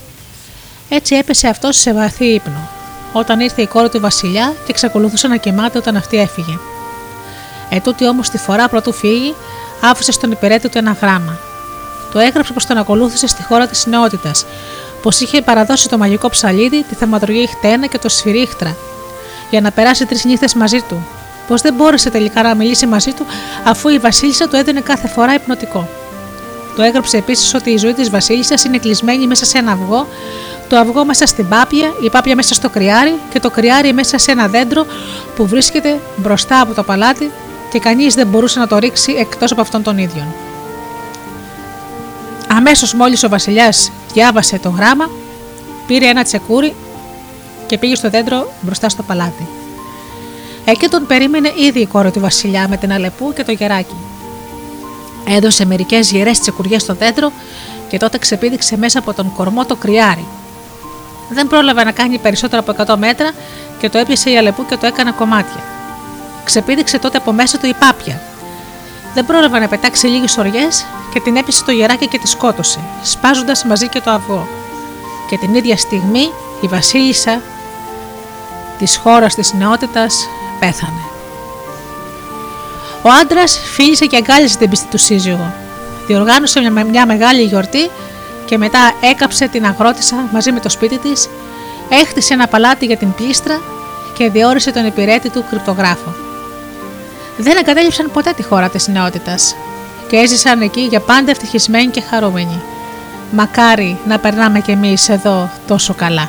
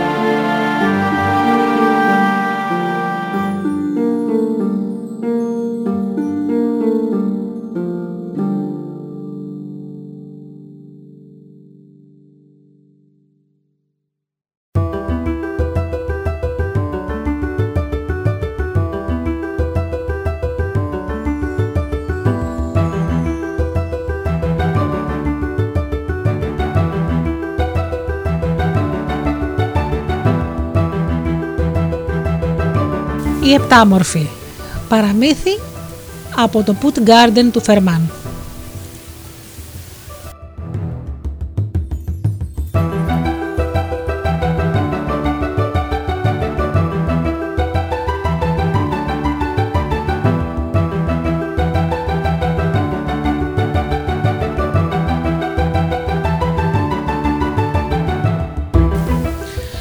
Ζούσαν σε ένα χωριό κάτι φτωχοί άνθρωποι με ένα μικρό σε ένα μικρό σπιτάκι.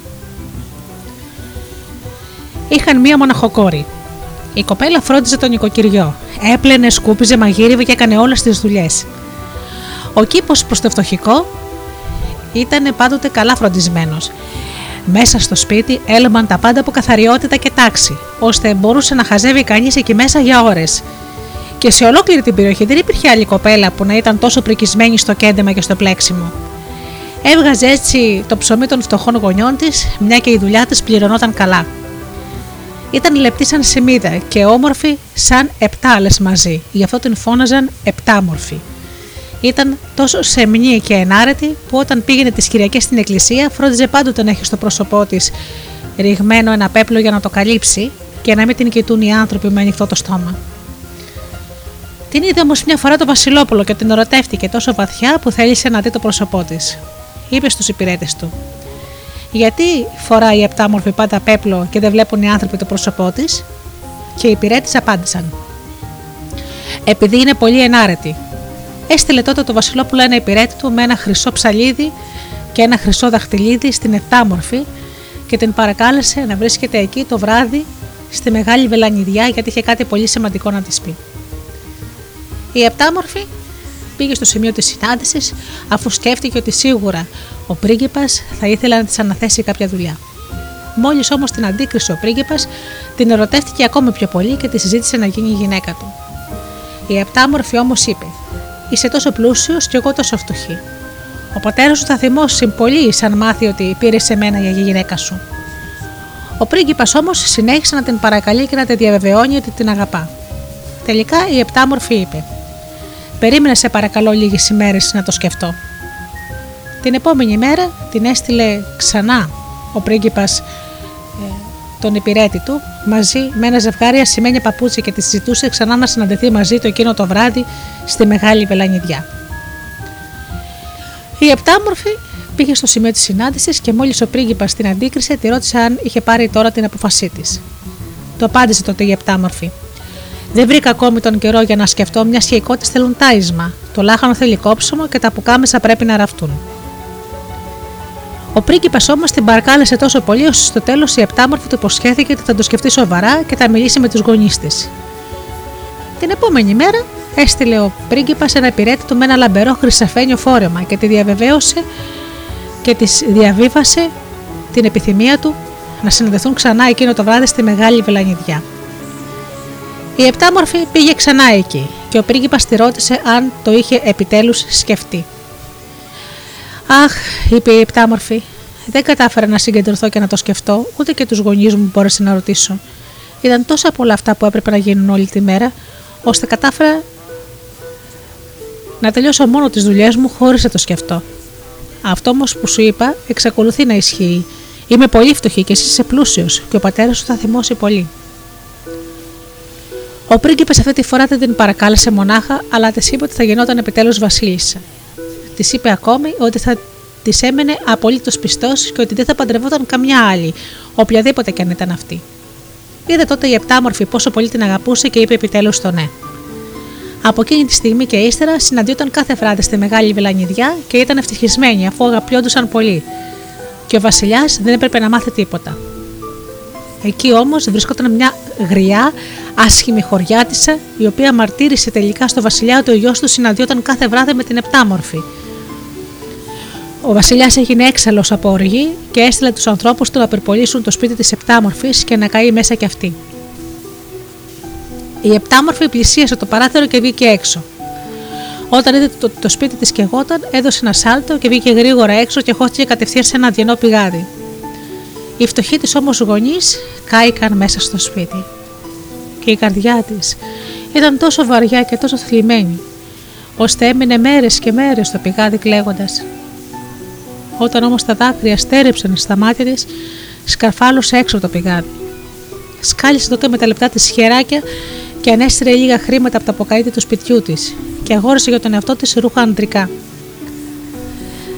Πήγε στην αυλή του Βασιλιά και παρακάλεσε να την πάρουν υπηρέτη και το όνομά της ήταν Δυστυχία. Ο όμορφος νεαρός άρεσε στο Βασιλιά και έτσι τον πήρε στην υπηρεσία του. Ήταν πάντοτε αφοσιωμένος και εργατικός και σύντομα έγινε ο αγαπημένος του υπηρέτης, ο οποίος στο τέλος δεν άφηνε κανένα άλλον να τον υπηρετεί. Ο γιος του Βασιλιά όμως έπεσε σε βαθιά κατάθλιψη όταν άκουσε ότι το σπίτι της Επτάμορφης είχε γίνει στάχτη, αφού πίστεψε το δίχως άλλο μαζί με αυτό ότι είχε καεί και εκείνη. Τώρα όμως ο πατέρας του σκέφτηκε ότι είχε φτάσει η στιγμή να διαλέξει ο γιος του μια γυναίκα, μια και ήθελε να του μεταβιβάσει το βασίλειό του. Όφιλε λοιπόν ο πρίγκιπας να ζητήσει σε γάμο την κόρη ενός άλλου βασιλιά και να την αγαπήσει. Ο βασιλιάς επέβλεψε ο ίδιος την προετοιμασία του ταξιδιού του γιού του για την παραλαβή της νύφης και πήρε μαζί τους όλους όλους τους υπηρέτες. Για την επτάμορφη το ταξίδι ήταν μαρτύριο και η καρδιά της είχε γίνει πέτρα.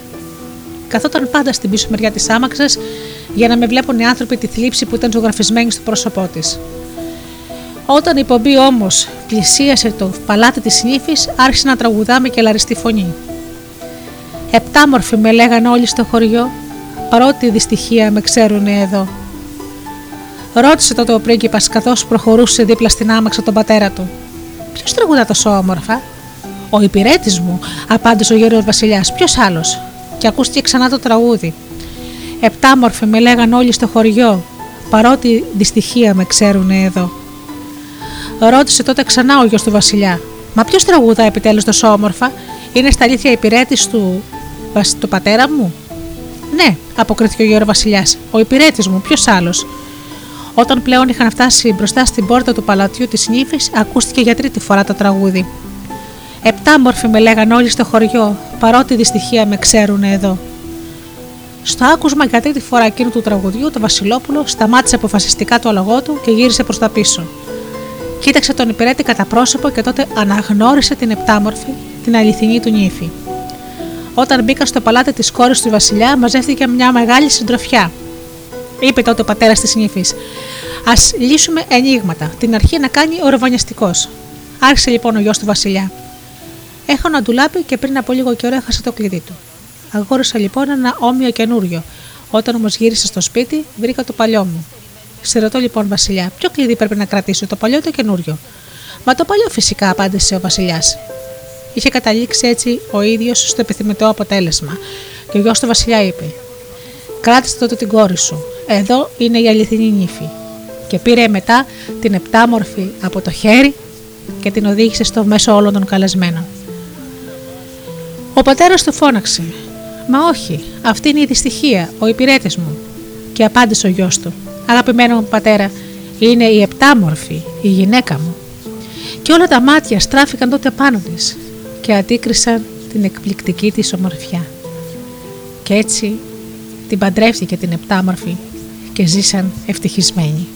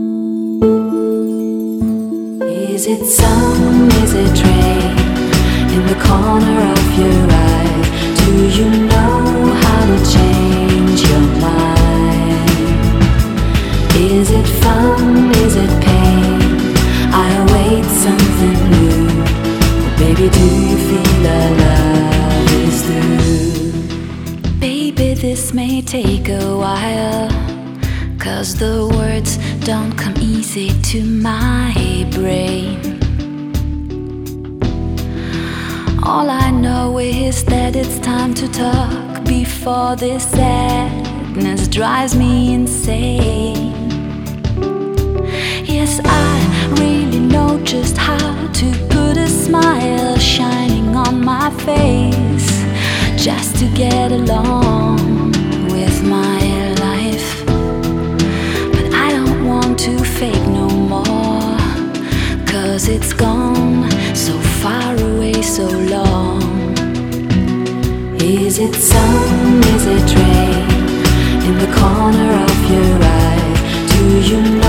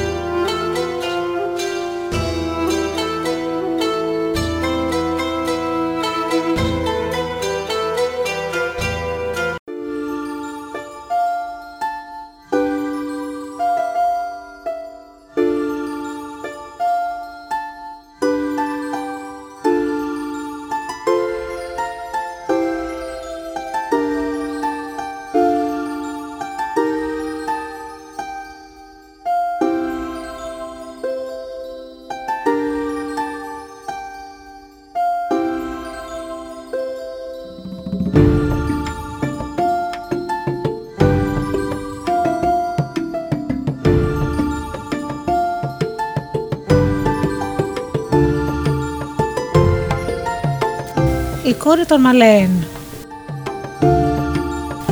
Παραμύθι των αδελφών Γκρίμ. Κεντρική Ευρώπη.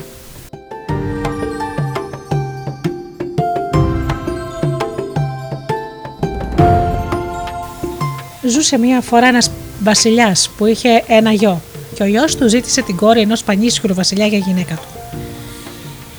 Η κόρη ονομαζόταν Μαλέεν και ήταν πανέμορφη. Επειδή όμως ο πατέρας της ήθελε να της δώσει κάποιον άλλον, απέρριψε την πρόταση. Οι δύο καρδιές όμως αγαπιόντουσαν πολύ και δεν ήθελε η μια να αφήσει την άλλη, έτσι λοιπόν η Μαλέν είπε στον πατέρα της: Δεν μπορώ και δεν θέλω να πάρω άλλον για άντρα μου. Θύμωσε τότε ο πατέρας της και έδωσε εντολή να χτίσουν ένα σκοτεινό πύργο, όπου λάμψη από ήλιο ή φεγγάρι να μην περνούσε από καμιά χαραμάδα. Μόλις ήταν έτοιμος, της είπε: Θα μείνεις εκεί μέσα 7 χρόνια μετά θα έρθω να δω αν έχεις βρει τα λογικά σου. Μετέφεραν στον ε, πύργο τρόφιμα και ποτά για 7 χρόνια και κατόπιν έκλεισαν μέσα την Μαλέεν και την υπηρέτριά της χωρισμένες από γη και ουρανό. Έμεναν τότε μέσα στο πυκνό σκοτάδι και δεν ήξεραν αν ήταν μέρα ή νύχτα. Ο γιος του βασιλιά πήγαινε συχνά στον πύργο και φώναζε δυνατά τα ονόματά τους. Τα χοντρά τυχώματα όμως δεν άφηναν κανένα ήχο να διαπεράσει. Τι άλλο μπορούσε να κάνει η Μαλέεν από το να κλαίει και να οδύρεται. Εν τω μεταξύ ο καιρός κυλούσε και από το λιγόστημα των τροφίμων κατάλαβαν ότι 7 χρόνια πλησίαζαν προς το τέλος τους. Σκέφτηκαν τότε ότι η στιγμή της λύτρωσης είχε έλθει. Αλλά θόρυβος από σφυρί ακούστηκε και ούτε καμιά πέτρα έπεσε από τον τοίχο. Φαινόταν σαν ο πατέρας της να την είχε ξεχάσει. Καθώς είχαν τρόφιμα, τρόφιμα μονάχα για λίγο καιρό, δεν αισθανόταν πως θα έπρεπε να περιμένουν, αλλά και πως θα έβρισκαν οδυνηρό θάνατο, είπε η Μαλέιν. Πρέπει να προσπαθήσουμε με κάθε τρόπο να δούμε αν μπορούμε να αποδράσουμε από εδώ μέσα. Άδραξε λοιπόν το μαχαίρι του ψωμιού και άρχισε να σκαλίζει το σοφά μιας πέτρας του τοίχου. Και όταν απόκαμε από την κούραση, πήρε τη θέση της η υπηρέτρια. Ύστερα από πολύ κόπο κατάφεραν να αποκολλήσουν μια πέτρα. Και κατόπιν μια δεύτερη και ύστερα μια τρίτη και έπειτα από τρεις μέρες Έσχεσε η πρώτη λιακτίδα το πηχτό σκοτάδι και τελικά το άνοιγμα ήταν τόσο μεγάλο ώστε μπορούσαν πλέον να βλέπουν έξω. Ο ουρανός ήταν γαλάζιος και ένα δροσερό ρεύμα αέρα χάιδεψε τα πρόσωπά τους. Όλα όμως ήταν βυθισμένα σε μια βαθιά θλίψη. Το παλάτι του πατέρα της ήταν στρίμια. Η πόλη και τα χωριά ήταν όσο μακριά ήταν δυνατόν να δουν από καίδια. Η αγρή ολοσχερό κατεστραμμένη. Ανθρώπινη ψυχή δεν φαινόταν πουθενά. Όταν το άνοιγμα στον τοίχο είχε μεγαλώσει αρκετά, πήδησε πρώτα έξω η Πυρέτρια και κατόπιν η Μαλέιν. Πού να πήγαιναν όμως, οι εχθροί είχαν λαιλατήσει ολόκληρο το βασίλειο. Είχαν διώξει το βασιλιά και είχαν σκοτώσει όλους τους κατοίκους. Άρχισαν να περιπλανώνται αναζητώντα μια άλλη χώρα. Σκέπη, σκεπή όμως δεν βρήκαν πουθενά, ούτε και κανείς να τους δώσει ένα κομμάτι ψωμί. Και τόσο ήταν η πείνα του, ώστε αναγκάστηκαν στο τέλος να την κατασυγάσουν με τσουκνίδες. Όταν έπειτα από μεγάλη περιπλάνηση έφτασαν σε μια άλλη χώρα, πρόσφεραν παντού τις υπηρεσίες τους, όλοι όμως, όποια πόρτα και αν χτύπησαν, τις έδιωχναν μακριά και αρνήθηκαν την προσφορά τους. Κατάφεραν τελικά να φτάσουν σε μια μεγάλη πόλη και πήγαν στη Βασιλική Αυλή. Και από εκεί όμως τις έδιωξαν, κακήν κακός, όπου παρενέβη ο μάγειρας και τους είπε ότι μπορούν να δουλέψουν στην κουζίνα ως τακτοπούτες. Ο γιος του Βασιλιά, του βασιλείου αυτού στο οποίο βρισκόταν, συνέβαινε όμως να είναι εκείνος που είχε αγαπήσει τη Μαλέεν.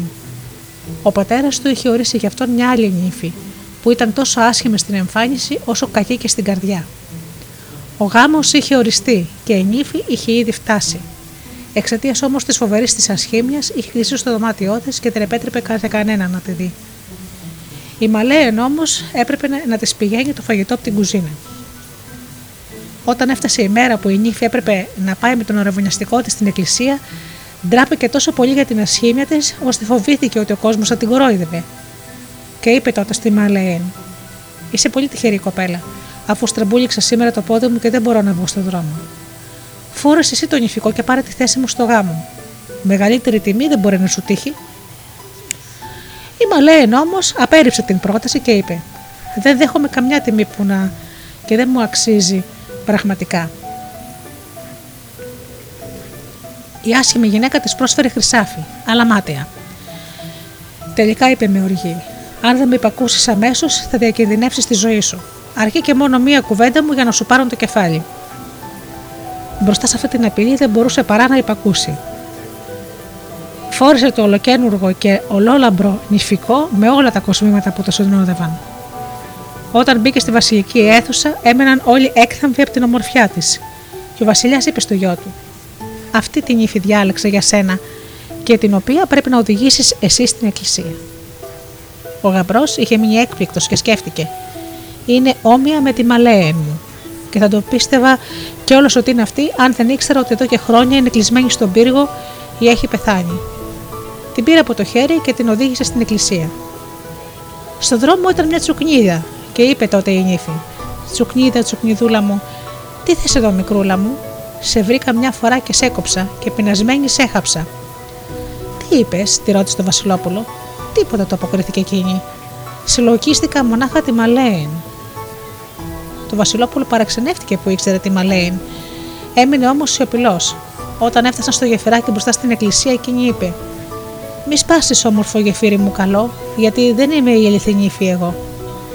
Τι είπες, τη ρώτησε το Βασιλόπουλο. Τίποτα, το αποκριθήκε εκείνη. Συλλογίστηκα μονάχα τη Μαλέν. Γνωρίζεις τη Μαλέν; Όχι, είπε. Από πού και που να την ξέρω. Ακουστά μόνο την έχω. Όταν έφτασα στο κατόφλι της εκκλησίας, εκείνη είπε ξανά. Μη σπάσεις, όμορφο κατόφλι μου καλό, γιατί δεν είμαι η νύφη η αληθινή εγώ. Τι είπες, τη ρώτησε το Βασιλόπουλο. Αχ, το αποκρίθηκε. Συλλογίστηκα μονάχα τη Μαλέν. Έβγαλε τότε το Βασιλόπουλο ένα αμύθι της αξίας χρυσαφικό και το κρέμασε στο λαιμό της και ένωσε τις δύο άκρες της αλυσίδας. Μπήκαν έτσι στην εκκλησιά. Και ο ιερέας ένωσε τα χέρια του εμπρός στην Αγία Τράπεζα και τους πάντρεψε. Μετά ο γιος του Βασιλιά την οδήγησε πίσω, εκείνη όμως έμεινε σιωπηλή σε όλη τη διαδρομή. Όταν έφτασαν στο παλάτι, πήγε γρήγορα στο δωμάτιο της νύφης. Έβγαλε το λόλομπρο νυφικό και τα κοσμήματα Κράτησε όμως το χρυσαφικό που της είχε περάσει στο λαιμό ο γαμπρός. Όταν έπεσε η νύχτα, η νύφη έπρεπε να οδηγηθεί στο δωμάτιο του Βασιλόπουλου. Εκείνη κάλυψε το πρόσωπό της με ένα πέπλο, ώστε να μην αντιληφθεί ο Βασίλ, το Βασιλόπουλο την απάτη. Μετά την αναχώρηση και των τελευταίων προσκεκλημένων, το Βασιλόπουλο της είπε: Τι ήταν αυτό που είπε στην Τσουκνίδα, εκείνη που βρισκόταν στον δρόμο; Σε ποια Τσουκνίδα τον ρώτησε, Δεν μιλάω εγώ με Τσουκνίδες. Αν είναι έτσι, πάει να πει ότι δεν είσαι ηλικρινή νύφη, είπε το Βασιλόπουλο. Και για να βοηθήσει τον εαυτό της είπε: Τη ταχτοπούτα μου να δω που δεν θυμάμαι εγώ. Και βγήκε έξω και ρώτησε τη Μαλέν: Πες μου, τι είπες στην Τσουκνίδα; Δεν είπα τίποτα, παρά μόνο Τσουκνίδα, τσουκνιδούλα μου, τι θες εδώ, μικρούλα μου; Σε βρήκα μια φορά και σε έκοψα και πεινασμένη σε έχαψα. Η νύφη έτρεξε πίσω στο δωμάτιο και είπε: Τώρα ξέρω τι είπα στην Τσουκνίδα, και επανέλαβε τα λόγια που μόλις είχε ακούσει. Και τι ήταν αυτό που είπες στο γεφυράκι της Εκκλησιάς όταν φτάσαμε εκεί; Στο γεφυράκι της Εκκλησιάς, τον ρώτησε: Δεν μιλάω με γεφύρια. Τότε πάει να πει ότι δεν είσαι αληθινή νύφη. Είπε εκείνη τότε ξανά. Τη σταχτοπούτα μου να δω που δεν θυμάμαι εγώ. Και έτρεξε και φώναξε τη Μαλέν. Πες μου, τι είπες στο γεφυράκι της Εκκλησιάς; Δεν είπα τίποτα παρά μόνο μη σπάσεις όμορφο γεφύρι μου καλό, γιατί δεν είμαι η αληθινή νύφη εγώ. Αυτό θα σου στοιχήσει τη ζωή σου, ουρλεξε η νύφη, και έτρεξε πίσω στο δωμάτιο του Βασιλόπουλου και του είπε: Τώρα ξέρω τι είπα στο γεφυράκι της Εκκλησίας, και επανέλαβε τα λόγια που άκουσε. Και τι ήταν αυτό που είπε στο κατόφλι της Εκκλησιά. Στο κατόφλι της Εκκλησιά, αναρωτήθηκε. Δεν μιλάω με κατόφλια εκκλησιών εγώ. Τότε πάει να πει ότι δεν είσαι αληθινή νύφη. Βγήκε έξω και φώναξε τη Μαλέν. Πες μου, τι είπες στο κατόφλι της Εκκλησιάς; Δεν είπα τίποτα παρά μόνο μη σπάσει όμορφο κατόφλι μου καλό, γιατί δεν είμαι η αληθινή νύφη εγώ. Θα σου σπάσω το λαιμό, ούρλεξε η νύφη οργισμένη και έτρεξε στο δωμάτιο να πει στο Βασιλόπουλο. Τώρα ξέρω τι είπα στο κατόφλι της Εκκλησιάς και επανέλαβε τα λόγια. Όμως, πού είναι το κόσμο που σου κρέμασας στο λαιμό στο κατόφλι της Εκκλησιάς, Ποιο κόσμημα τον ρώτησε, δεν μου κρέμασες κανένα κόσμημα. Εγώ ίδιος κρέμασα στο λαιμό σου. Αν δεν το ξέρεις, τότε πάει να πει ότι δεν είσαι ηλικρινή νύφη. Της τράβηξε τότε το πέπλο από το πρόσωπο και μόλις αντίκρισε την ανίποτη ασήμια τη, αναπήδησε έντρομος προς τα πίσω και είπε: Τι κάνεις εσύ εδώ πέρα, ποια είσαι εσύ; Είμαι η αγαπημένη σου νύφη. Επειδή όμως φοβόμουν ότι θα με περιγελούσε ο κόσμος όταν με έβλεπε έτσι στο δρόμο, συμφώνησε με τη σταχτοπούτα να φορέσει το νυφικό και τα κοσμήματά μου και να πάρει τη θέση μου πλάι σου στην εκκλησιά. Και πού είναι αυτή η κοπέλα, τη ρώτησε εκείνος. Θέλω να τη δω, πήγαινε να μου τη φέρεις αμέσως. Η νύφη βγήκε έξω και είπε στους υπηρέτες ότι η σταχτοπούτα είναι απαταιώνησα και ότι έπρεπε να την πάνε αμέσως στην αυλή για να τη κόψουν το κεφάλι. Οι υπηρέτες έπεισαν τη σταχτοπούτα και επιχείρησαν να τη στείλουν έξω. Όμως αυτή φώναξε τόσο δυνατά για βοήθεια, ώστε άκουσε τη φωνή της στο Βασιλόπουλο και έδωσε από το δωμάτιό του την εντολή να αφαιθεί αμέσως ελεύθερη κοπέλα. Κάτω από το φως των φαναριών παρατήρησε τότε στο λαιμό το χριστιαφένιο κόσμημα που τρίχε χαρίσει στην εκκλησιά. Εσύ είσαι η αληθινή νύφη, είπε, αυτή που ήταν μαζί μου στην εκκλησία. Έλα στο δωμάτιό μου. Και όταν έμειναν μόνοι, οι δυο τους το Βασιλόπουλο της είπε: Στον δρόμο για την εκκλησιά ανέφερες την Μαλέιν, την κοπέλα που θα παντρευόμουν. Αν μπορούσα να φανταστώ ότι είναι δυνατόν, θα πίστευα πως βρίσκεται αυτή τη στιγμή μπροστά μου. Είσαι ακριβώς ομοιά της. Και η κοπέλα απάντησε: Εγώ είμαι η Μαλέιν, που για σένα 7 χρόνια στο σκοτεινό πύργο ήμουν κλεισμένη και επέφερα τα πάνδυνα, πείνα και δίψα και ζούσα τόσο καιρό στην ανέχεια και τη φτώχεια.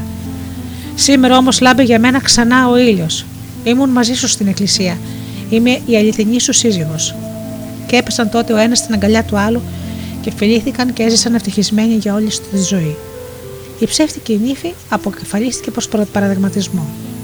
Ο πύργος που επί τόσα χρόνια ήταν κλεισμένη η Μαλέν έμεινε ακόμη για πάρα πολλά χρόνια στη θέση του και όταν περνούσαν από εκεί τα παιδιά τραγουδούσαν. Κλίνκ, κλάνκ, κλόνκ. Ποιος μένει εδώ στον πύργο αυτό, η Βασιλοπούλα χωρίς κλειδί, δεν μπορεί κανένας να τη δει. Όλη η τύχη είναι χοντρή και η πέτρα δεν λέει να κουνηθεί. Έλα μικρούλι Χάνς με τη χαρούμενη φορεσιά, έλα κοντά μου να μου αλαφρώσεις την καρδιά.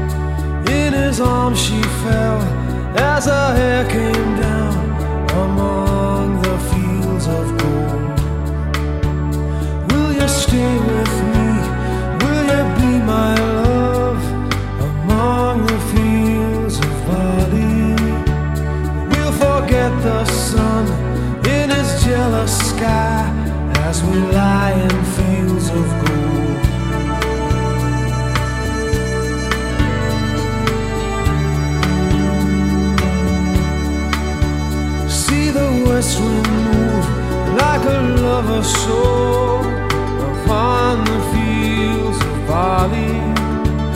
Feel her body rise when you kiss her mouth among the fields of gold. I never made promises lightly, and there have been some that I've broken.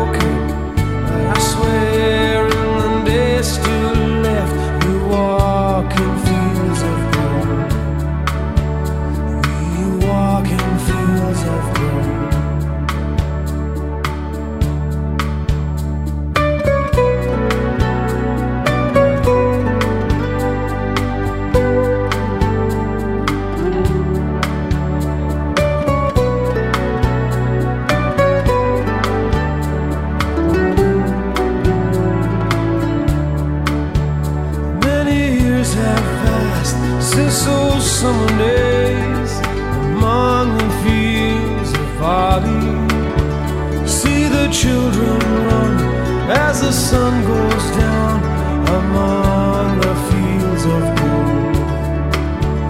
You'll remember me when the west wind moves upon the fields of barley.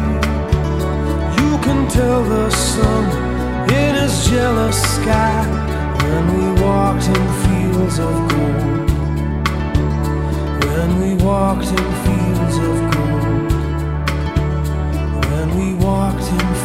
of gold.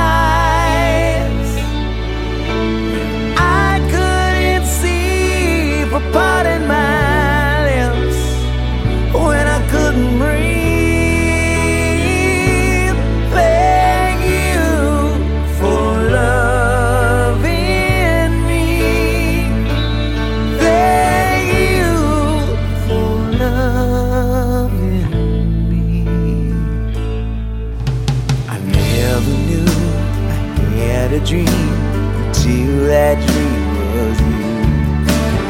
When I look into your eyes, the skies are different blue.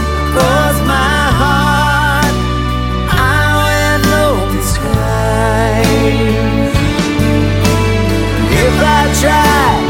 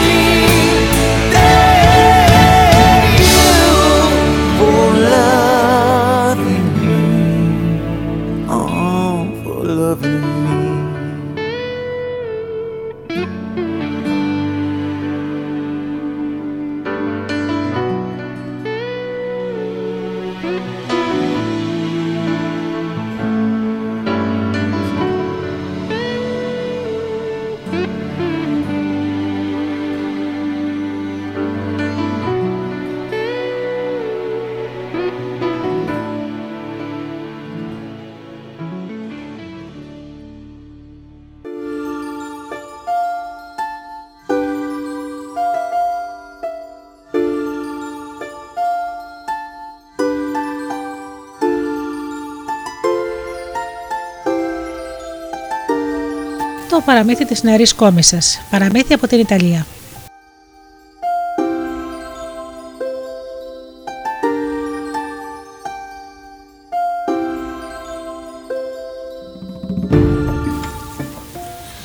Λέγεται και τραγουδιέται πως ήταν μια φορά ένας κόμη, πλούσιο σαν την θάλασσα και ευτυχισμένο, αφού είχε μια αδελφή που ήταν νέα και τόσο όμορφη, ώστε, ώστε λόγια κανείς για να περιγράψει την ομορφιά της δεν υπήρχαν. Την αγαπούσε τόσο πολύ ώστε δεν ήθελε να τη δει και να τη γνωρίσει κανείς, γι' αυτό την είχε κλειδαμπαρώσει και στο παλάτι.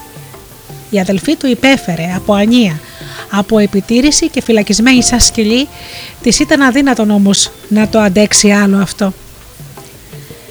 Με το παλάτι του κόμι γειτόνευε ο πύργος του βασιλιά και όταν είχε πέσει η νύχτα έσκαψε η νεαρή κόμισα κρυφά μια τρύπα στον τοίχο κάτω από την εικόνα και είδε τότε πως το μονοπάτι κατέληγε στο δωμάτιο του Βασιλόπουλου κάτω από μια άλλη εικόνα έτσι ώστε δεν μπορούσε κανείς να πάρει είδηση τίποτε είτε από τη μια είτε από την άλλη πλευρά.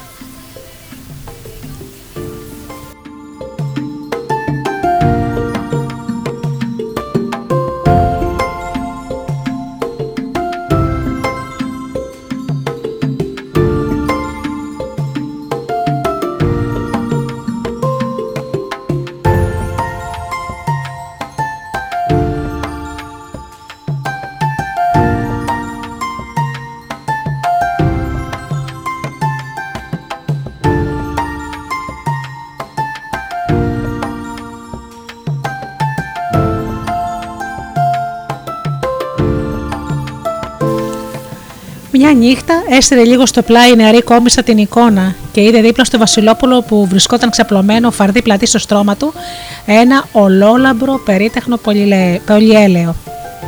Ρώτησε τότε σιγανά. Χρυσέ μου πολυέλαιο, πες μου σε παρακαλώ. Κοιμάται το Βασιλόπουλο, για, για είναι ξυπνητό. Το πολυέλαιος αποκρίθηκε. Σίγουρα κοπέλα λιγερή, κοιμάται ήσυχος σαν πουλί και πέρασε τότε στο δωμάτιο και ξάπλωσε αθόρυβα στο πλευρό του Βασιλόπουλου. Καθώς εκείνος ξύπνησε, την αγκάλιασε, τη φίλησε και της είπε: Πανόρια κοπέλα, για να σε δω. Ποια είσαι και πώς βρέθηκες εδώ; Γέλασε τότε και το απάντησε με την ασημένια της φωνούλα. Αγαπημένο μου Βασιλόπουλο, μη μιλάς και άσε να μας τυλίξουν τα πέπλα της χαράς. Και όταν το Βασιλόπουλο ξύπνησε ξανά και δεν βρήκε την όμορφη θεά του στο πλάι του, ντύθηκε βιαστικά κάλασε όλους τους συμβούλους του και τους διηγήθηκε την ιστορία τους και τους ρώτησε. Και τώρα πείτε μου, Τι πρέπει να κάνω για να την κρατήσω; Υψηλότατε, απάντησαν οι συμβούλοι, όταν την αγκαλιάζετε, πλέξτε τα μαλλιά της γερά στο χέρι σας. Την ώρα που θα θελήσει να φύγει από το πλάι σας, θα σας ξυπνήσει. Η νύχτα ήρθε και μαζί της είδε και την νεαρή κόμισα. Ρώτησε το ξανά. Χρυσέ μου πολύ έλεε, πες μου σε παρακαλώ. Κοιμάται το Βασιλόπουλο για είναι ξυπνητό. Και ο Πολυέλαιο αποκρίθηκε. Σίγουρα κοπέλα λιγερή. Κοιμάται ήσυχος σαν πουλί. Γλίστησε τότε στο δωμάτιο του Βασιλόπουλου και ξάπλωσε στο πλάι του. Μόλις εκείνος ξύπνησε, τη ρώτησε. Πανόρια κοπέλα, για να σε δω. Ποια είσαι και πώς βρέθηκες εδώ; Κρυφογέλασε και του είπε: Αγαπημένο μου Βασιλόπουλο, μη μιλάς. Κι άσε μας να μας τυλίξουν τα πέπλα της χαράς. Τους πήρε λοιπόν έτσι γλυκά και τους δύο ύπνος στις αγκάλες του. Προηγουμένως όμως είχε πλέξει το Βασιλόπουλο τα μαλλιά της στο χέρι του. Πήρε τότε η κόμισα ένα ψαλίδι, έκοψε τα χρυσά της μαλλιά και έφυγε. Όταν ξύπνησε το Βασιλόπουλο, δεν βρήκε πάλι στο πλευρό του την όμορφη κοπέλα και ξανακάλεσε όλους τους συμβούλους του. Ακούστε εδώ. Η θεά μου μου άφησε τα μαλλιά της πεσκέσει και η ίδια εξαφανίστηκε. Τι πρέπει να κάνω; Είπαν τότε οι σύμβολοι του. Υψηλότατε, περάστε την με μια χρυσή αλυσίδα που φοράτε στο λαιμό σας, έτσι ώστε να μην μπορεί πλέον να φύγει μακριά.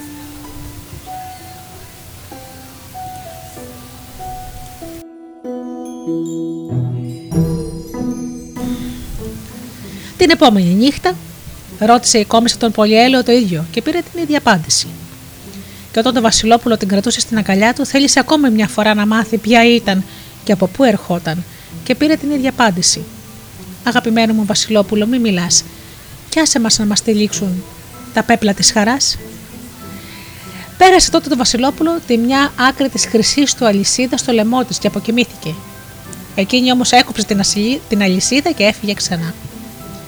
Γεμάτος απορία, κάλεσε πάλι το επόμενο πρωί ο πρίγκιπας στο συμβούλο του και τους διηγήθηκε πως έγινε αυτή τη φορά και η κόμισα έφυγε.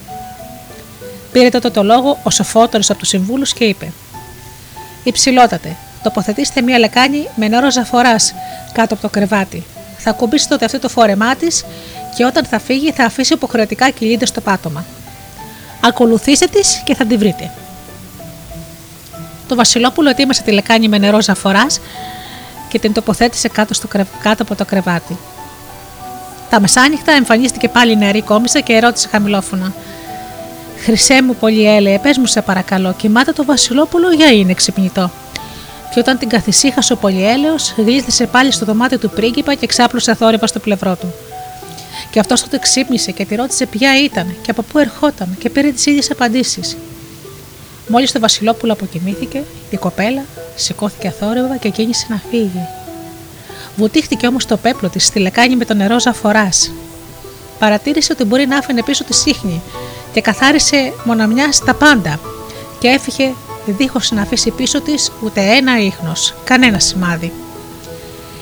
Ύστερα από εκείνη τη νύχτα η νεαρή κόμισα δεν ξαναεπέστρεψε.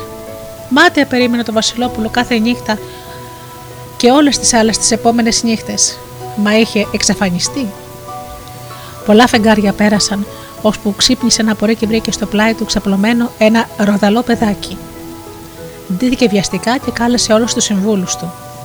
Ήρθαν αμέσως αυτοί και τους έδειξε το παιδί και είπε: Αυτό είναι το παιδί μου. Πώς θα αναγνωρίσω όμως τη μητέρα του; Ο σύμβουλος απάντησε: Υψηλότατε, αφήστε να διαδοθεί ότι το παιδί πέθανε. Τοποθετήστε το κατόπιν στη μέση του ναού και καλέστε όλες τις γυναίκες της πόλης να έρθουν να το κλάψουν. Τότε θα δούμε. Εκείνη που θα κλάψει περισσότερο θα είναι η μητέρα του. Και έτσι και έγινε. Ήρθαν όλες οι γυναίκες της πόλης, Κάτι μουρμούριζαν και έφυγαν ξανά. Ήρθε τελικά και νεαρή κόμισα, που μόλις αντίξει το παιδί της άρχισε να κλαίει με μαύρο δάκρυ, να τραβάει τα μαλλιά της και να οδύρεται. Παιδί μου, παιδάκι μου γλυκό, ήμουν όμορφη πολύ. Τώρα τραβάω τα χρυσαφένια μου μαλλιά που κοίταζα μόνο τη δική μου ομορφιά. Έκοψα την αλυσίδα στα δυο. Χαιρόμουν μόνο την ομορφιά. Έσβησα τα ίχνη από τη ζαφορά. Και μόλις άκουσαν τα λόγια αυτά το Βασιλόπουλο με τους συμβούλους του, άρχισαν όλοι μαζί να φωνάζουν: Αυτή, αυτή είναι η μητέρα. Αυτή είναι και καμία άλλη. Και έβγαλε τότε ο αδερφός της κόμισε στο σπαθί του και θέλησε να κάνει την αδελφή του κομμάτια. Μπήκε όμως στη μέση του Βασιλόπουλο και φώναξε: Πού βλέπεις την τροπή; Πίσω τα σπαθιά. Αδελφή του κόμη και γυναίκα βασιλιά. Έτσι λοιπόν έγινε η νεαρή κόμισα η γυναίκα του Βασιλόπουλου και έζησαν αυτοί καλά. Και εμείς μείναμε με τα χέρια αδιανά.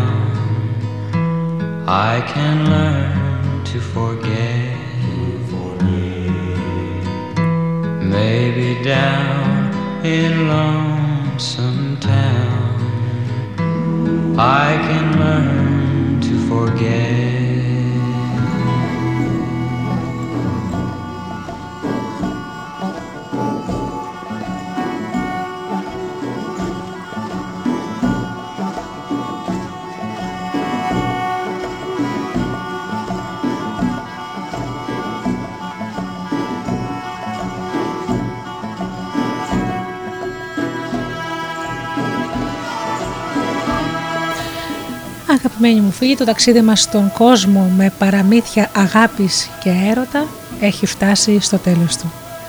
Να σας ευχαριστήσω όλους εσάς που ήσασταν εδώ αυτές τις δύο ώρες στη σελίδα του σταθμού μας και μοιραστήκατε μαζί μου τα όμορφα παραμύθια.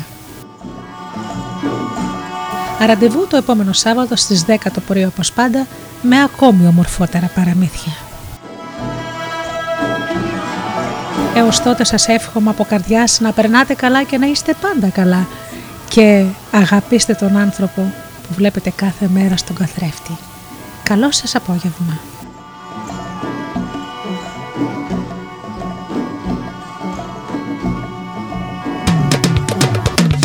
www.studiodelta.gr